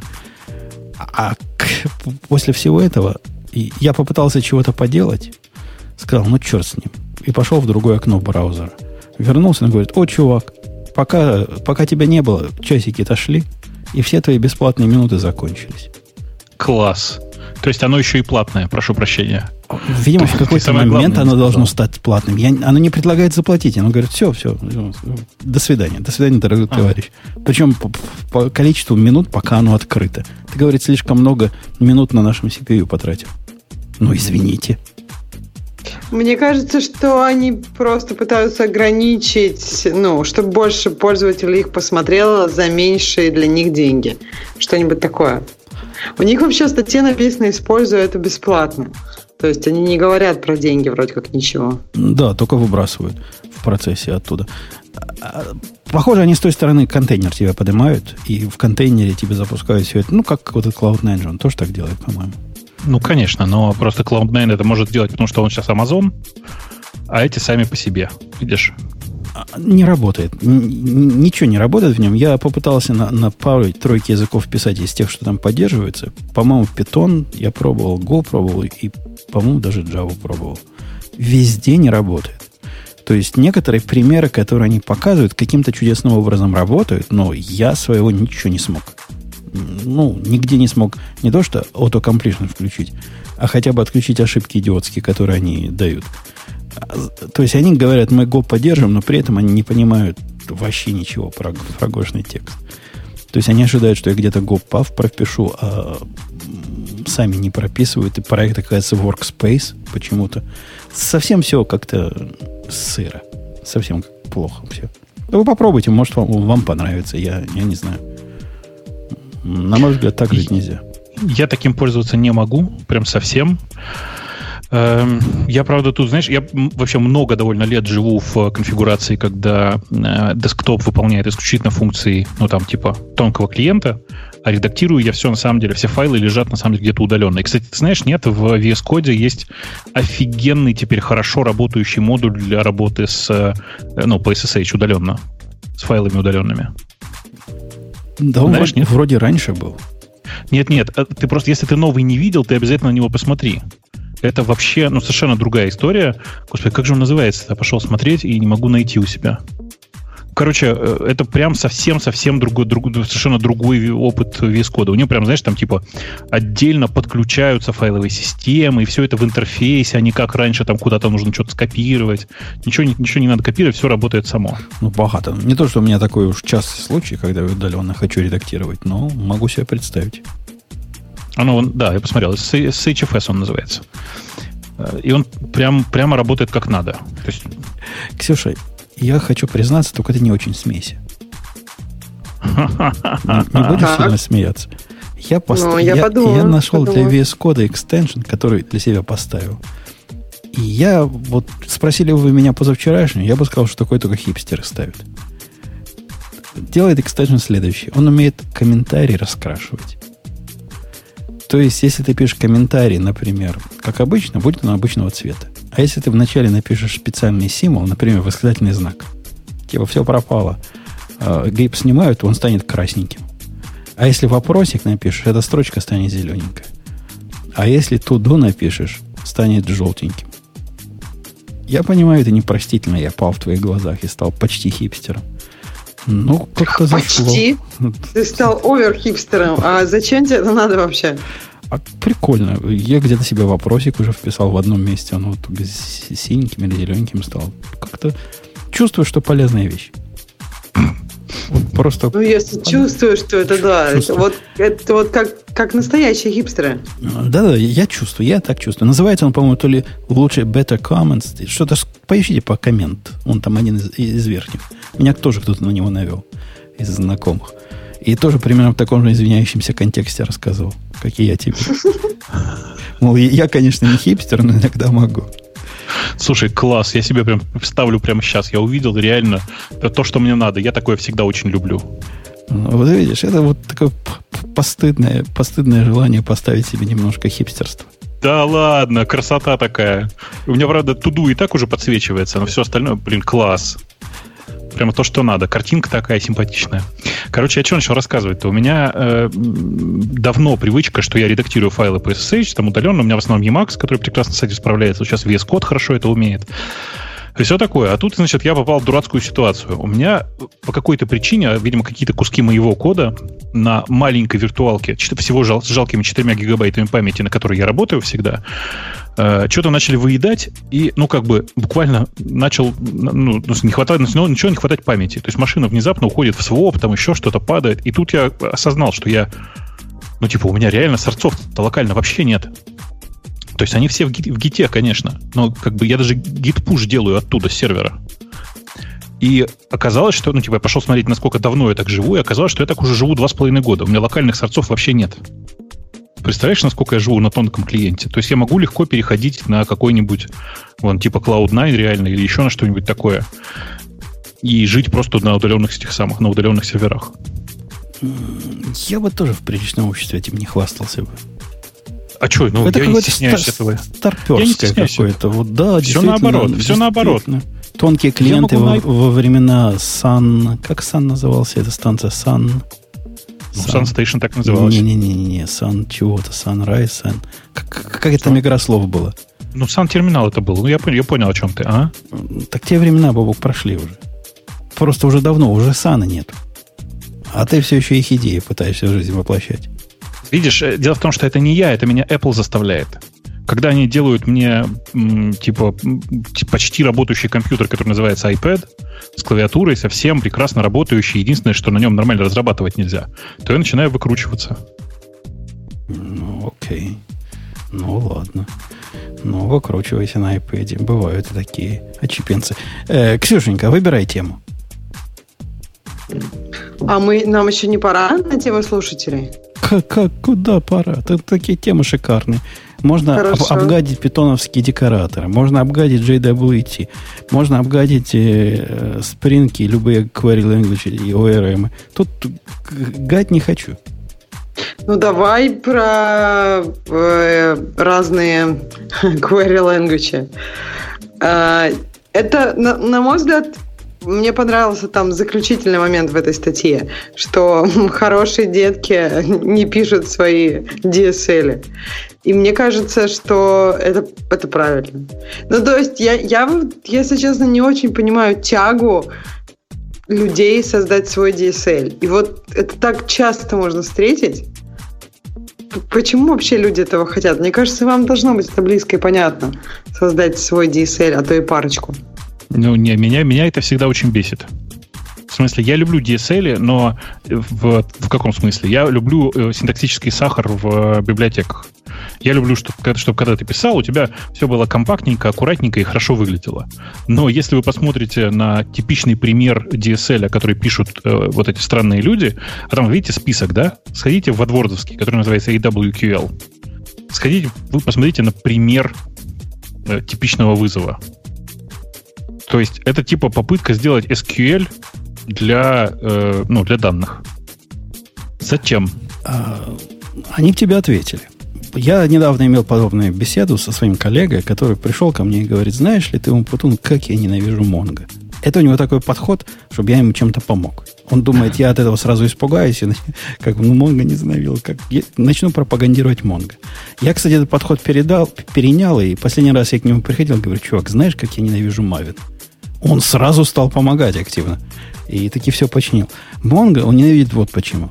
Он воспользовался совершенно замечательным э, Spring Data, Spring Data это называется, где ты можешь писать не просто конструировать запросы при помощи каких-то билдеров, а вообще уйти от названия полей. Ну, действительно, это как-то не по феншую, когда ты строишь, неважно, Mongo или не Mongo, строишь запрос, и тебе приходится там в строчках писать название поля когда теоретически у тебя эта информация уже тут же в кодовой базе могла бы быть. Правильно? Вот у тебя есть структура, там может быть и название поля как-то прописано тем или иным образом, аннотациями, шманнотациями, еще чем-то. И как-то оно могло бы все само. Вот он, у него все само. Spring Data умеет все это само делать. В результате оно строит запрос такой, который Spring сводит с ума, и он не смог использовать правильные индексы. Я это только с профайлером заметил, что у него там происходит. И тут я ему сказал, что, чувак, ну не выеживайся, пиши напрямую, и будет тебе счастье. Он отказывается, говорит, у меня DSL для этого есть, я не 16 век на дворе, буду и дальше так писать. Но согласись, он понятную проблему решает. Он решает проблему, он не хочет в код, код свой, с его точки зрения, засорять э, какими-то какими строчками. Ну, окей. Ну, Окей. Вот, вот такая у него. Причем это же не худший случай. То есть худший случай, если бы он, например, и вместо find, у него там такое тоже есть. То есть э, магия спринга идет дальше. Тебе, например, не надо создавать, э, делать э, инсерты. Инсерт это 16 век. Кто делает инсерты? Ты можешь просто определенную аннотацию добавить, сказать, что это сохраняемое запись, и оно как-то там само сохранится где-то, по, когда надо. Это еще худший случай. То есть ты не только данные через DSL прогоняешь, но и, собственно, операции твои скрыты какой-то внутренней логикой. Это уже такие настоящие суровые около ORM штуки. Но я все равно не очень понимаю. На самом деле, я, видишь, я вот прямо сейчас, у меня есть небольшой pet project, на котором я тренируюсь э, делать всякое, всякую ерунду. И вот я его сначала по привычке написал на SQL. Потом я SQL оторвал э, и решил, ну хорошо, ведь сейчас же все, модно у всех, все давайте все в ORM положим. Э, значит, начал, типа, обернул это все ORM, посмотрел, как страшно получилось решил просто, ну, пипец, ну, это ужас какой-то. Потом, короче, оторвал это все к чертям, взял, использовал ORM, который, который складывает все в Монгу. Потом я все оторвал и оказался снова в Монге. И э, это я все... Да. Я пришел все... к выводу, что вот действительно писать голые запросы... Ты пришел голым запросом, правильно? Пишешь да. голые запросы да, да, в Mongo. Да. Я, я с тобой. Я, я тоже из тех, которые пишут голые запросы. Я считаю, что это, конечно, не фонтан, но из зол из всех это меньшее.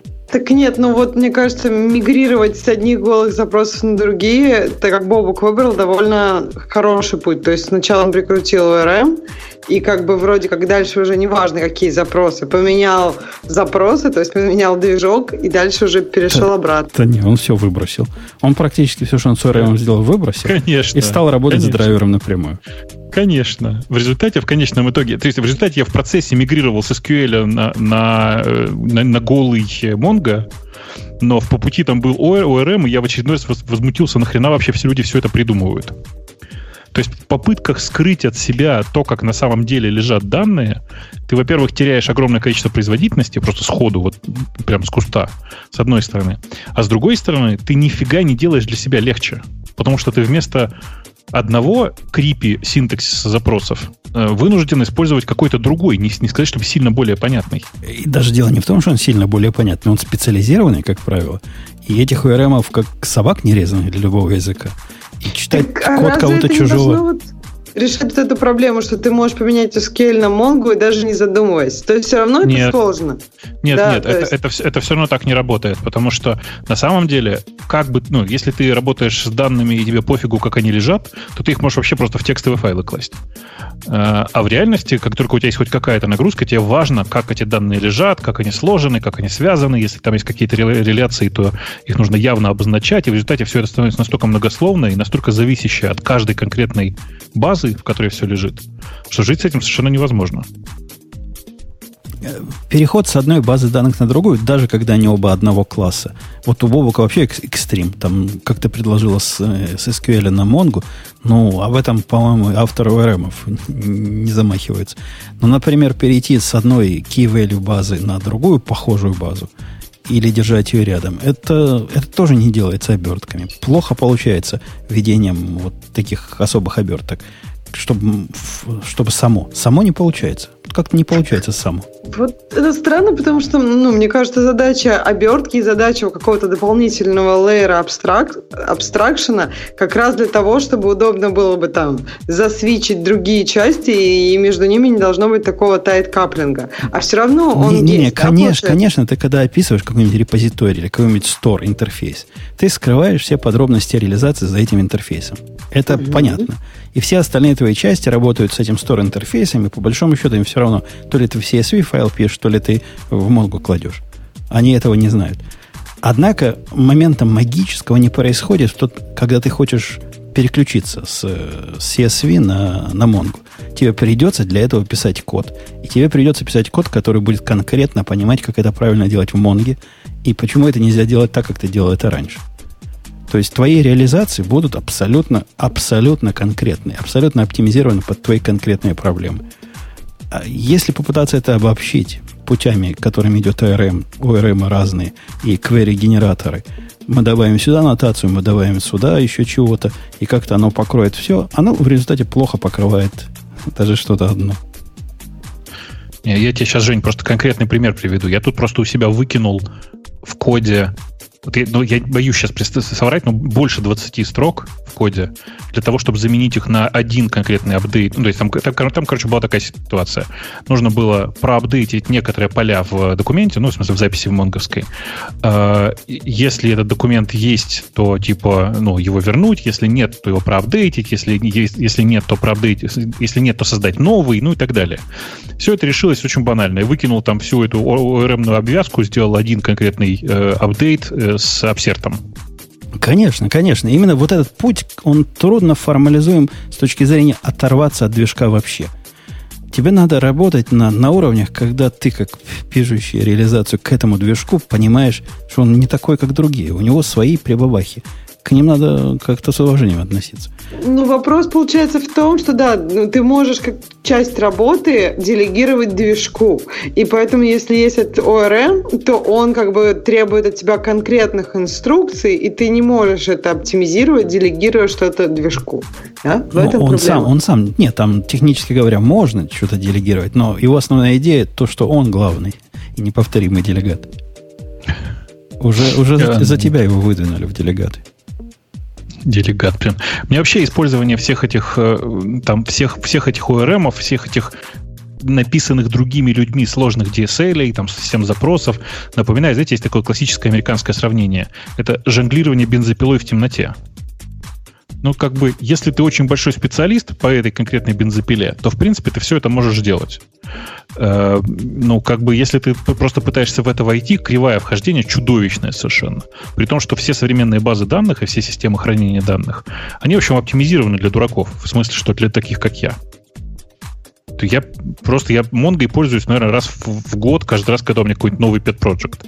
И каждый раз я заново вспоминаю все, что там есть. Ну, никаких проблем. Я не знаю, 20 минут уходит на чтение базовой документации, а дальше все логично. Окей, а зачем тогда вообще ORM? А, это наследие прошлого и наследие людей, которые не могут осилить SQL-запросы и, и ну, которые хотят отдалить от себя максимально это. Ну, типа, отдалить от себя знания, как именно лежат их данные.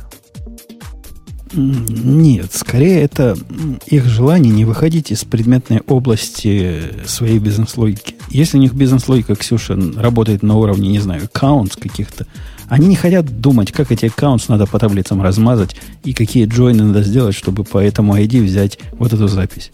Для них это в простых случаях действительно для них это кто-то может сделать. Однако парадокс в том, что простые случаи, они и так простые. А в сложных случаях начинаются грабли, грабли и лес грабли.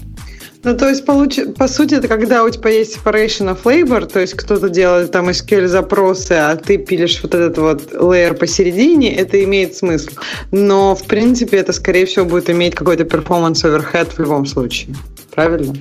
Ну, ну, типа того. То есть, э, когда у тебя под низом есть какая-то другая база данных, то так или иначе все, что ты поверх этого делаешь, всегда, всегда будет иметь и там оверхед. Есть исключения. Вот мы с тобой пару выпусков назад вспоминали Realm. Э, э, почему Realm работает, наверное, даже лучше, чем работа с э, Core Data? Ну, потому что Realm написан сам по себе, он не использует Core Data в работе, он не SQLite, не, не Core Data не использует. Это совершенно самостоятельный там, Data Мне store. кажется, как раз Realm и Core Data это на одном уровне. Это было бы супер странно, если бы одно конечно. использовало другое. То есть да, они обе, ну, в смысле, я имею в виду, а что-то пониже, то есть Core Data это layer над SQL. Эм, SQLite. Да, да, да, если я не ошибаюсь. Нет, ну, так есть... и есть. Ага. Угу. Просто Realm сам по себе, и если бы это был еще и layer над Core Data, я бы смотрел на него и говорил, господи, зачем вы все это понаписали? А так это совершенно самостоятельный движок, и вот он как раз для меня является исключением. Это просто альтернативный движок для хранения данных, ну, который частично немножко... Не, он не ORM, нет. Мой тезка возражает, что на практике переезжали на проекте с MySQL на Postgres, и вообще без проблем просто поменяли драйвер для хибернета. А я тебе другой пример, если можешь про анекдотические примеры, Евгений, разговариваем. А мы переезжали с MySQL на Аврору, которая MySQL тоже. Мы с MySQL на MySQL переезжали. И без всяких ORM. И то, что казалось должно быть прозрачным, потому что по протоколам они совпадают, и Аврора это типа честный такой MySQL, только сами амазоновцы написали – даже это без проблем не обошлось. А у тебя вот на PSQL перешел. Ну, видимо, случаи ну, разные бывают. Вообще, вообще мне это интересно, как это они переезжали. Дело в том, что там есть концепции, которые один в один не транслейтятся. Скажем, в MySQL есть э, автоинкрементные поля. В Postgres ты должен будешь самостоятельно создавать секвенсы. Я не верю, что Hibernate сам по себе их подменяет внутри SQL запроса. То есть очевидно совершенно, что, ну, типа, Hibernate использует, э, ну, базу данных как, как бы сказать-то, не как просто базу данных, а как самостоятельный стор, где внутри драйвера написано, собственно, много самостоятельной логики. Э, и переезжая с одного, ну, типа, переезжая с MySQL на, на Postgre с помощью Hibernate, вы на самом деле никакого выигрыша не получили. Нахрена? Может, им не выигрыш нужен был. А может, просто, просто MySQL уже не, базу? не модно. Я не знаю. Ну, э, я вот я просто не могу понять, зачем это делать.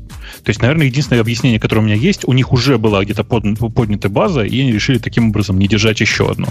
Так норм. То есть, ну, ну ладно. Ага. Да. В общем, как-то у нас некому тут ORM защитить. Я в первый раз, когда увидел JQQ, это такая штука, Ксюша, ты не в курсе, наверное, э, которая говорит, ORM э, это вчерашний день, а мы все сведем к DSL для конструирования запросов. Собственно, против этого, насколько я понимаю, автор тут наезжает. В, свое время, лет сколько, пять назад они появились, это казалось... Ксюша отключилась. Это казалось свежим... Просто как форточку открыли. Ну вот, вау. Вот можно... И так, оказывается, можно было делать. Но это тоже шаг туда. Шаг в пропасть. Шаг в бездну. Мне очень нравится, я не знаю, Бобок, писал ли ты на Go с, э, с, с Монгой, но так я же жаловался, помнишь? С, с, MGO, что который с MGO просто прелестно пишется. Ты настолько близок к драйверу, что просто ближе некуда. Ты просто ну, вот сидишь в, на нем, вот, обнимаешь я, его ногами. Я, тебе расскажу, на чем ближе. Пимонга ближе, чем, э, чем MGO. Не ближе. Не да ближе. ближе. То же ближе. самое, то же самое. Вот Паймонга то же самое делает. Именно Но... так же ты руками этот JSON создаешь в виде запроса, именно так он идет туда, также приходит тебе обратно объект, который в виде да, JSON да, выглядит, я, накладывается. Я, то же самое. Пытаюсь, пытаюсь объяснить, почему ближе. Ну, потому что MGO, насколько я понимаю, живет на старом драйвере еще. На 3.4. Ну, типа... Ну, MGO, которые форкнули после того, как автор забил, оно уже на относительно новом который, драйвере. Который, который Global, Global Signovский, да, он да. все еще живет на старом драйвере, они все обещают, что скоро будет переезд. У них есть в, в сторону, по-моему, 3.6 они во много где поддерживают уже. То есть про 4, конечно, и никто не говорит. Но не, не, 3.6 они, живут, близко. Они, они живут 3, на драйвере от 3.4, по-моему, но это не очень важно, на самом деле. В смысле, я, конечно, с тобой согласен, что они максимально повторяют э, оригинальный язык запроса, не язык запроса, в смысле, а оригинальный набор функций от э, Mongo ну, от оригинального Java, джавовского драйвера. Конечно, оригинальная монговская спецификация, это настолько близко к оригиналу, что когда они описывают функцию какую-то, они говорят, эта функция там делает то-то, то-то, вот ссылочка на документацию на Монге, как это делается. И это прелестно просто. Вот это настолько прямое переложение того, как, э, как протокол ожидает э, запросов, и того, как они это оборачивают, мне это нравится. Я, знаешь, у себя, э, у меня в Pet Project есть такое место, где нужно, нужна была очередь. Ну, просто классическая очередь. И у меня там до недавнего времени был прямо RPC, в смысле, там у меня был... Ой, я уж не, не очень помню даже что. NSC, кажется, у меня стоял в качестве RPC сервиса, в качестве мессенджинга. Короче, я его к чертям оторвал, Э, потому что нет никакого смысла. С одной стороны, у меня, ну, там, что скорость не нужна была, поэтому в одном месте у меня в табличку, в смысле в коллекцию вставляются документы, а в другом месте просто в цикле читается с задержкой в, в миллисекунду, и все. Если там данные появляются, то она обрабатывает, удаляет, там все, все как надо делает. В смысле, я к тому, что э, появление как бы это сказать, переход обратно на Монгу настолько разгрузил мне голову, от всех этих странных э, проблем, что я уже даже не, не, не понимаю, зачем вообще люди что-то кроме Монги используют, а по крайней мере для таких вот пет проектов как у меня. Ну вот по пет проектам и Монги мы начали позже, не только потому, что у меня микрофон не работал, а потому что сайт падал, и все, не сайт, а news падали, все падало. И падало именно из-за Монги. Я сделал пул, э, как на днях, видимо, сделал, а перед выпуском сделал, а, запустил все контейнеры, компост поднял, в результате упала. А упала почему? Потому что было прописано Mongo, Mongo 3, по-моему, в виде контейнера. И пришла Mongo 3.6, наконец-то. Представляете, как долго я не делал этот пул. А Mongo 3.6 не работает, поскольку мы тут давно сидим, и в совместимости по Mongo у меня было написано 3.2. То есть внутри самой Mongo, это еще с тех времен. А с 3.2 совместимости на 3.6 автоматически перейти нельзя. В результате Mongo упала. Говорит, я не могу. Ты мне даешь Mongo 3.6, а я умею только протокол 3.2 поддерживать. Так же и с Mongo, Бобок, все не так просто. Не, ну я же, видишь, живу в очень простом окружении. У меня э, все достаточно просто. И пока это pet project, который не запущен, ты вообще в любой момент все что угодно делаешь.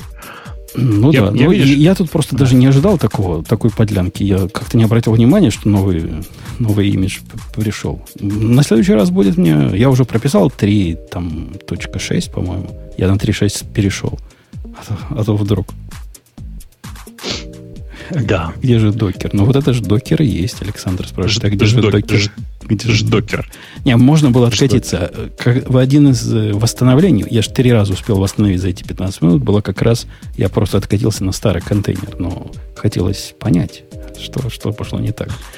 Э, Слушай, я пока, пока ты говорил, пошел в тему, в, те, в, те, в тему наших слушателей и обнаружил там прекрасную перепалку на тему бобра. Бобра и козла. Да, да, да, да. Нет? Там прекрасная перепалка, если зайдите, те, кому не лень, те, те кого лень, я сейчас зачитаю. Там э, вот это обращение, обсуждение про Go 2 начинается со слов «Как приделать бобру хобота». И э, первый же комментатор спрашивает, это вы гофера бобром обозвали? Что ему совершенно разумно отвечает, что вообще гоферы относятся к подотряд, подотряду боброобразных. Большую часть интерфейсов бобра они имплементируют. И мне кажется, что это прямо лучший комментарий, который можно было сделать в данной ситуации. Прости, да. Э, ну, в контексте Go имплементация интерфейса, когда у них имплисит интерфейса, это как-то не так все смешно было бы, как если бы это про какого-нибудь джавовского бобра говорили. Но тоже хорошо. Ну, видишь, это все на фоне же обсуждения дженериков. Ой, я, кстати, нашел сообщение про то, что если после дженериков остается добавить нормальный ООП, и будет годный язык. А, вот Смешно, да. Вы договорились да. с этим комментатором ну, ну, прости, чувак, прости, чувак, я сейчас даже найду, как его зовут, где он, где. Э, Илья... Нет, это где? Это... Не, короче, это был какой-то демон, в общем, да. Э, пришел и прилетел. Э. Короче, да. Я хотел тебя вот что спросить, пока мы далеко, от, пока мы не пошли срочно в тему наших слушателей. Э, прямо нужен твой мастерский совет. Вот у меня есть, смотри, виртуалочка. Вот в ней 4 гигабайта. Вот в ней сейчас живет э, раз, два, три, четыре разных маленьких демона, написанных на разных языках, и Монго. Прямо сейчас, мне стыдно в этом признаваться, но оно все живет без докера, тупо потому, что я решил, ну что, лишний оверхед, а на машине и так всего 4 гигабайта, как жить-то? А сейчас я сижу и думаю, вот сколько, представьте, вот там 6 разных 6, короче, получится 6 разных э, кон- контейнеров. Насколько оверхед в данном случае значим получится, как ты думаешь? Ты не насколько. Ты не, ну, понятно, что ты Монгу... Ты про оверхед как вы говоришь? По нетворку или по диску? По, нет, нет, по, вообще по памяти. 4 гигабайта памяти на машине.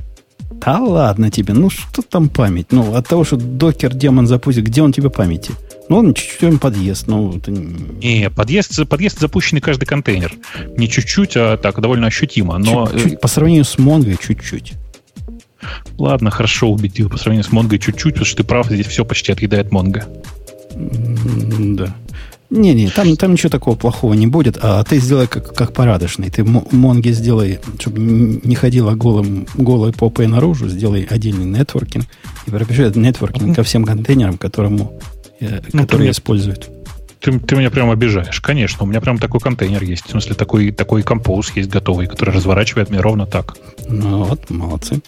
Молодцы. Я, кстати, первый раз решил задеприкетить свой проект на гитхабе. Никогда не было, что проекты, Какой которые... У меня есть проект, называется то ли Secure Mongo, то ли AUF Mongo, то ли Mongo AUF. Короче, понимает всего лишь Mongo и принудительную авторизацию включает. Оказалось, а. что новые Монги это уже сами умеют делать. Ну и отлично, задеприкейтил. Ну, конечно. Поставил ссылку. Сейчас, пос, сейчас заде, собираюсь задеприкейтить. Я просто никогда не делал, не знаю, как его архивируют. Так, а там прям архив есть, в смысле, прям ну, все вот, как положено. Вот, вот и сделали. Э, кроме Бобра и Хобота, DuckDuckGo поднял, поднял 10 миллионов инвестиций. Непонятно, о чем тут разговаривать. Я все жду, пока на самом деле, ну, пока у Тима Кука что-то в голове клюкнет, наконец, и он что-нибудь сделает. Потому что есть компания, большая, классная компания, которая называется Apple, у которой прямо фигово все с поиском во всех местах. Вот реально вот хуже некуда. Есть компания. Вот она отличная, классная, но у нее ничего кроме поиска нету. Называется DuckDuckGo. Мне кажется, что они должны пожениться. Ну просто, ну как бы, ну это смешно. Компания... О, это какой-то брак по расчету прямо. Ну, конечно, самый крепкий, самый лучший. Они же не будут, понимаешь, DuckDuckGo девочка, Apple, там Тим Кук, это же очевидно все. Они будут просто жить вместе всем пользователям будет хорошо. Причем будут отношения могу... платонические. Ну, я бы насчет платонических не сильно рассчитывал, но какие-нибудь, да, будут какие-нибудь. Э, короче, просто они подняли 10 миллионов инвестиций. Нужно понимать, что инвестиции эти не то чтобы особенно нужны, потому что компания Profitable давным-давно, там с 14 что ли года они прям зарабатывают, и это было непонятно зачем. Ну, то есть, зачем-то взяли деньги. Никто не понимает, зачем, и вроде бы и так вполне себе хорошо было. Ну, пусть борются против Гугла дальше. Так а разве, если берут деньги, это не значит, что они хотят как-то там активно и агрессивно расти и развиваться? Ну, а, а ну вот смотри, вот у тебя есть 10 миллионов. Угу. Что ты можешь сделать для того, чтобы увеличить использование своего поиска? Я не могу придумать. О, как? Не знаю, рекламный щит поставить. В, во дворце рекламу продавать, в Гугле рекламу продавать про себя можно? Ребята, они сейчас это и так делают. Просто от того, что они зальют все вокруг своей рекламой, люди не начнут ими пользоваться как поиском они могут это делать очень адресно. Вот, например, в какой-нибудь момент внезапно упал Google в этот момент они должны во всех местах протрубить ту-ту-ту-ту, срочно так, приходите Бобук, к нам, видишь, у нас все работает. Ну. Вот 10 миллионов можно потратить на то, чтобы внезапно упал Google. На то, чтобы внезапно уродить Google, я правильно Конечно. понимаю тебя? Ну, ничего, да, ничего. А я, кстати, заметил, как Google у них украл вот эту идею. Мы когда-то хвалили, что DuckDuckGo так хорош, когда какой-то программистский вопрос. Как эти карточки назвали, когда они выкатили? Помнишь, Бог? Я, я не помню, но карточки там прям такие, да. Ага. Да-да, теперь в Гугле такие теперь тоже есть. И именно на программистский да. вопрос он умеет отвечать почти так же хорошо, как DuckDuckGo. Да, да. Это даже да, досадно. Как-то обидно. Э, Enterprise Programming Language, следующая тема, предложили слушатели. Это продолжение истории про Rockstar, в смысле, про язык для рокстаров. Я, я вот этим... Я не хотел совершенно коллегу обидеть. У меня даже в мыслях не было. Я когда увидел эту тему, ему послал, говорю, чувак, глянь, как прикольно. А он прямо обиделся. Слишком много знакомого нашел, да?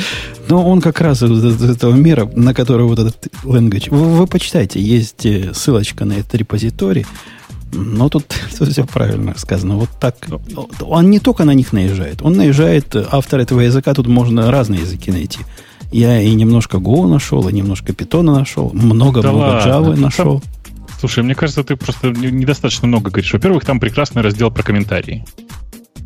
Просто про комментарии лучший. Их 6, по-моему, видов, да? Да, да, он добавил а, 6 8, 8, 8, да, 8. Вру, Нет, 8. Всего 8, а добавил он, по-моему, плюс 6, если я правильно помню. И там, конечно, прекрасно. Там типа NDA comment, это когда все выделяется с сообщением слэш NDA э, текст, NDA слэш. А особенно мне, конечно, понравился passive-aggressive comment. Ты видел? Да, да, да. Его надо выделять чем? Восклицательным знаком? Слэш, знак, слэш знак вопроса. Слэш знак вопроса. Окей. Okay. А также там есть прекрасный интервью коммент, который выделяет, знаешь, таким этим чувачком, который руки вверх поднял, поднял и как бы пожимает плечами. О, да, вижу. Time to market коммент, типа слэш Короче, который... Да, там хорошо. Я, я не понял, с чего он обиделся. Ну, действительно, напоминает много что. Ну, интересно. Так это шутка, правда? Ну, конечно. Да, да. Хорошо, я просто, вот когда дошла до чувачка, я уже была практически уверена. Тут с самого начала видно, он говорит, шутка, попробуйте Enterprise погуглить, вы увидите, что наш язык прямо делает всех как стоячих. Да, все так. Не, ну там примеры классные, кстати. В смысле, вы посмотрите, там прям действительно Y Learning Enterprise, все дела, там прям... А, там все, все классно. классы, по-моему, должны начинаться со слова... С, с, с Final слов. Unnecessary Class? это Нет, это спецификация, да, Final Unnecessary Class, а потом имена самих классов должны обязательно быть там то ли то ли фабрика обязательно должно быть, то ли... Нет, там табличка прекрасная есть. То есть я так понимаю, имена может быть только отсюда. А, да-да-да. Полный лист, э, в общем, полный лист слов, которые одобрены Enterprise. Там, там все, все еще прикольнее. Там типа, э, во-первых, имена обязательно должны быть в венгерской, с венгерской нотацией. А в венгерской нотации там логика такая. Это э, в camel case э, два или более слов э, друг с другом из вот этой enterprise term, а перед ним набор каких, каких-то непонятных букв. Например, FDC, Final Disruptive Class. FUC, Final Unnecessary Class, ну и так далее. Короче, вот все в майкрософтовском стиле, все как, как, как любят в Microsoft, когда-то любили. И все файлы заканчиваются экстеншеном ETM, который TM в Unicode.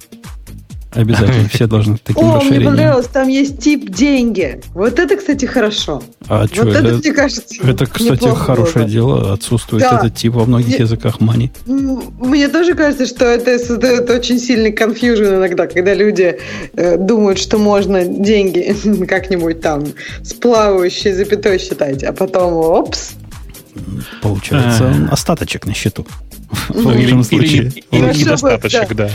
Хорошо бы остаточек, а не недостаточек. Короче, короче, хорошо, да. Шуточка хороша. Что говорить? Не, не, шутка зашла хорошо. Все, все тут у него правильно, все так в жизни. Есть три этих самых э, точки запятой в конце. Я всегда за. Да, нормально. А почему три? Он объясняет это как-то. Я уже забыл. Слушай, я прочитал в какой-то момент в начале. А там в начале самое объяснение. Как, как это было объяснение? Не, достойный язык. Чуваки, учите, да, да. учите и сможете погуглить, как Enterprise в трендах растет. И похвастайтесь э, собаки своей. Что делает он и React, и Linux, и Go ваш поганый. Как, как вообще? Да. Э, Бабель 7. Ну, нам не, некому говорить об этом Бабеле, честно. То есть прям не знаю, кому про это говорить. У нас таких специалистов нет. Всем и каждому. Видимо, не всем. И, видимо, не каждому. Java is still available at zero cost. Это важно для тебя? Там с Java, знаешь, там прямо такая история непонятная. Вот этот Стивен, который пишет этот блог, он раньше писал о том, как, как трудно теперь будет с новой политикой. И вот это его шаг назад. Типа он говорит, нет, все-таки можно бесплатно Java э, заиметь, но у них же случилось страшное. Они же перешли, по сути, на шестимесячные э, циклы выхода. И длинные версии недоступны никому. И все это вносит какой-то такой... Что такое доступно никому? Поясни. Ну, коммерческие только. А, в этом смысле. Ну, ну да. Недоступно никому из нищебродов. И вот Правильно. Это, одновременно... если, если ты Enterprise, плати, а если нет, зачем тебе LTS? Потому что я каждые 6 месяцев не хочу обновляться. Ничего не знаю, плати. Конечно. И Java 8 тоже заканчивается в следующем году, по-моему, для всех. Э, конец жизни. А, собственно, переходить особо и не на что, поскольку будет 11 версия, она должна быть как раз LTS. Но 11 уже будет вот в, в этих новых рамочках.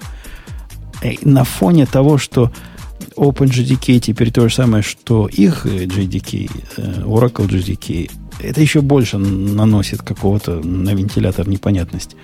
Как-то непонятно в этом мире. Коллега мой заколебался уже. Вот действительно говорит, сколько лет на Java 8 жили, а за это время он уже успел на 9 перейти, на 10, и сейчас 11 борется. Ну что, ну, быть готовым. Слушай, ну все, мне кажется, очевидно. Oracle просто должна ввести недорогую подписку, скажем, 1589 э, долларов за, каждый, э, за каждое рабочее место, и, и все тогда. И тебе по подписке раз в год тебе будет, там, где постоянно будут приходить обновления, а обновляться ты реально будешь, когда захочешь, но платить будешь все время. Да, это все, все хихоньки-хахоньки, пока какой-нибудь security апдейт ты не сможешь получить. Так тебе нужно, чтобы жить не сможешь без него. И тогда Если тебе нужны security апдейты, ты корпорейт. ну, Плати бабки. Да, я согласен, конечно. Или подписывайся на их облако. Да, да. И на их канал на Ютубе, на всякий случай просто. Обязательно. Окей, что там дальше? А, Ребята из Microsoft ELAB запилили сервис, который из нарисованных от, ручки, от руки скетчей и веб-интерфейса генерирует HTML. Это четвертая попытка. А, в смысле, это я уже от себя говорю. Это четвертая попытка, э, собственно, в этом концепте так сделать. И все предыдущие тоже работали. На самом деле здесь весь вопрос в том, насколько хорошо получится тот, тот результат, который, ну, на который вы хотите посмотреть. Это Sketch to Code, довольно старый проект вообще. Они регулярно его обновляют. Он классный. В смысле, идея вообще сама по себе классная. Сходите, посмотрите. Э, Это еще хуже, вот. чем ORM, по-моему. То есть Почему? Там, ну, там это же там-то хотя бы... Никто не будет этим пользоваться. Ну, а, ну, come on. Это а, же демонстрация окей. искусственного интеллекта, не больше. Вы видели, какой классный это, не знаю, вы видели или нет, NVIDIA на этой неделе выпустили первый, по-моему, работающий кусок кода, который э, учится танцевальным движением по видеороликам, а потом может, типа, ну, движение одного танцора перевести на другого. Переведу. Можно заставить Умпутуна танцевать балет. Вот это прямо огонь. Да, дружище, меня в 8 утра, меня в 8 утра заставили экзамен сдавать. Теперь меня можно заставить что угодно делать. Танцевать балет, ты уверен? Я, я не просыпаясь, стрелял боевыми патронами. Что же, я балет не смогу в 8 утра теперь сплясать? Это легко. Женя, Женя, ну тут понимаешь, в чем разница? Будет видео. А, а так у меня фото. Я фоточку снял, того, что я настрелял. Почти то же самое. Ай. Эм, что там еще ниже? Там дальше уже все в нулях, там уже практически. Там ничего дальше интересного нет. Единственное, что я хочу сказать, там, конечно, очень прикольная история. Э, кому, кому интересно, загляните, посмотрите. Там есть прекрасная страничка от микрофокуса. Kabul is perfect for mobile. Прям а, то, это, это кто-то сказал. Это же не он сказал. Это он Microsoft сказал, нет? Кто это сказал? Это, микрофок, это микрофокус. Это Микрофокус. другая компания. А, другая. Microsoft не имеет никакого отношения. Ну, похоже звучит. Больше, да, звучит, звучит похоже, правда. Больше того, я, я не, не, не помню, сохранился ли вообще ролик на YouTube. Кажется, кто-то его собирался удалить по, из-за копирайт страйка. В общем, вы сходите, посмотрите. Кабол все еще подходит для мобайла, утверждают они. Но это, конечно, шутка. А, больше ничего там такого мне кажется, нет. Совсем. Ксюша заснуть не дают. Там все спрашивают, когда же про Кавку 2 она расскажет. Про Кавку. Про Кавку 2, когда же Ровно после твоей истории про программиста. Вот мне кажется, эти две истории должны идти вместе. Про программиста на Кавку 2. Или к тому времени уже будет новая Кавка 5. Я так подозреваю, если доживем. Кавка это да. Это наше все. Окей, окей. Ну что, на этой оптимистической ноте мы сегодняшний гиковский выпуск будем подводить, за, за, закрывать. Как это мы на троих Конечно. прямо выступили, и гость помог. Хорошо получилось. Так, почему на троих? Почти на четверых. Да, хотя Ксюша подозрительно часто исчезала. Так у меня меня сейчас интернет сломался. Это вообще какое-то вопиющее недоразумение. Я прям вообще расстроен. Что за дела? И сломался. Пиши своему этому репрезентативу. Спортлото? Репрезентативу. Это право каждого человека. У вас это право каждого человека, чтобы был быстрый интернет, и чтобы можно было радио типа подкаст записывать. Каждый человек имеет право на это. До следующей недели будет у нас потом обычный выпуск. Какие-нибудь темы полегче будут. Хотя эти и, были не особо тяжелые. И, и, не факт, что буду я, хотя я постараюсь. Возьму с собой микрофон. Надеюсь, что я смогу где-то там в Штатах притулиться аккуратненько и записаться. Да, да. Тут, хотя у Ксюши нет интернета, в других местах в Штатах да, интернет приходи, бывает. приходи, Бобок, к нам. У меня тут нет интернета, но пообщаемся. Я, я думаю, что я проеду, познакомиться вообще и все такое, э, и посмотрим. А вы не знакомы? То есть на не, моем не, диванчике ты сидела, на ее не сидела? Я просто, я, просто, я просто еду с девушкой, но девушку познакомить там все дела. Она, она же должна знать, что я каждую субботу где пропадаю это и с какими женщинами разговариваю. Извините, а это официальные смотрины кого будут? Ксюши или, или Обоих, девушки? обеих, а. всех двух. Нет, ты, ты, ты уж решил. Вот тут приезжай к нам. У нас, конечно, с пистолетами нельзя, но на тебя мы тоже посмотрим. А, кстати, не факт. Я теперь лицензию получаю в трех штатах. Такой специальный хак есть. Теперь я могу получить лицензию у себя в штате, в штате Юта и в штате Флорида. В результате... А почему именно эти три? Потому что комбинация, это опять же программистский трюк, комбинация из трех штатов дает покрытие на 48 штатов. Так, интересно, то есть, не, ну, интересно. Одни штаты при, принимают лицензию других штатов, но не всех. Там есть, конечно, пересечение, но я почти все. Вот, по-моему, я не могу только Гавайи и, наверное, Калифорнию. Ну, два штата точно. Ну, не Аляска же. На Аляске вообще никакое ну, разрешение на Гавайи надо. тебе надо будет как-то э, его еще пронести, или ты морем поплывешь. А ну, можно, то есть можно Гавайи... самолетом переносить легко. Да, то есть в багаже? Конечно, или тебе как-то надо декларировать? Ну, там есть специальная процедура, но переводится, mm. да, переводится. Окей. Okay. Э, все, Digital Ocean скажет свое слово, мы пока расходимся. Да, пока. Это шоу создано при поддержке Digital Ocean. Digital Ocean – провайдер доступного облачного хостинга. Всего за 55 секунд и 5 долларов в месяц вы можете создать свой облачный сервер в одном из дата-центров, расположенных в Нью-Йорке, Сан-Франциско, Амстердаме и Сингапуре, и управлять им с помощью простой, интуитивно понятной панели управления или воспользоваться мощным мощным API. Начните прямо сейчас. Введите промокод радиодефис при регистрации и получите 10 долларов бонуса на аккаунт.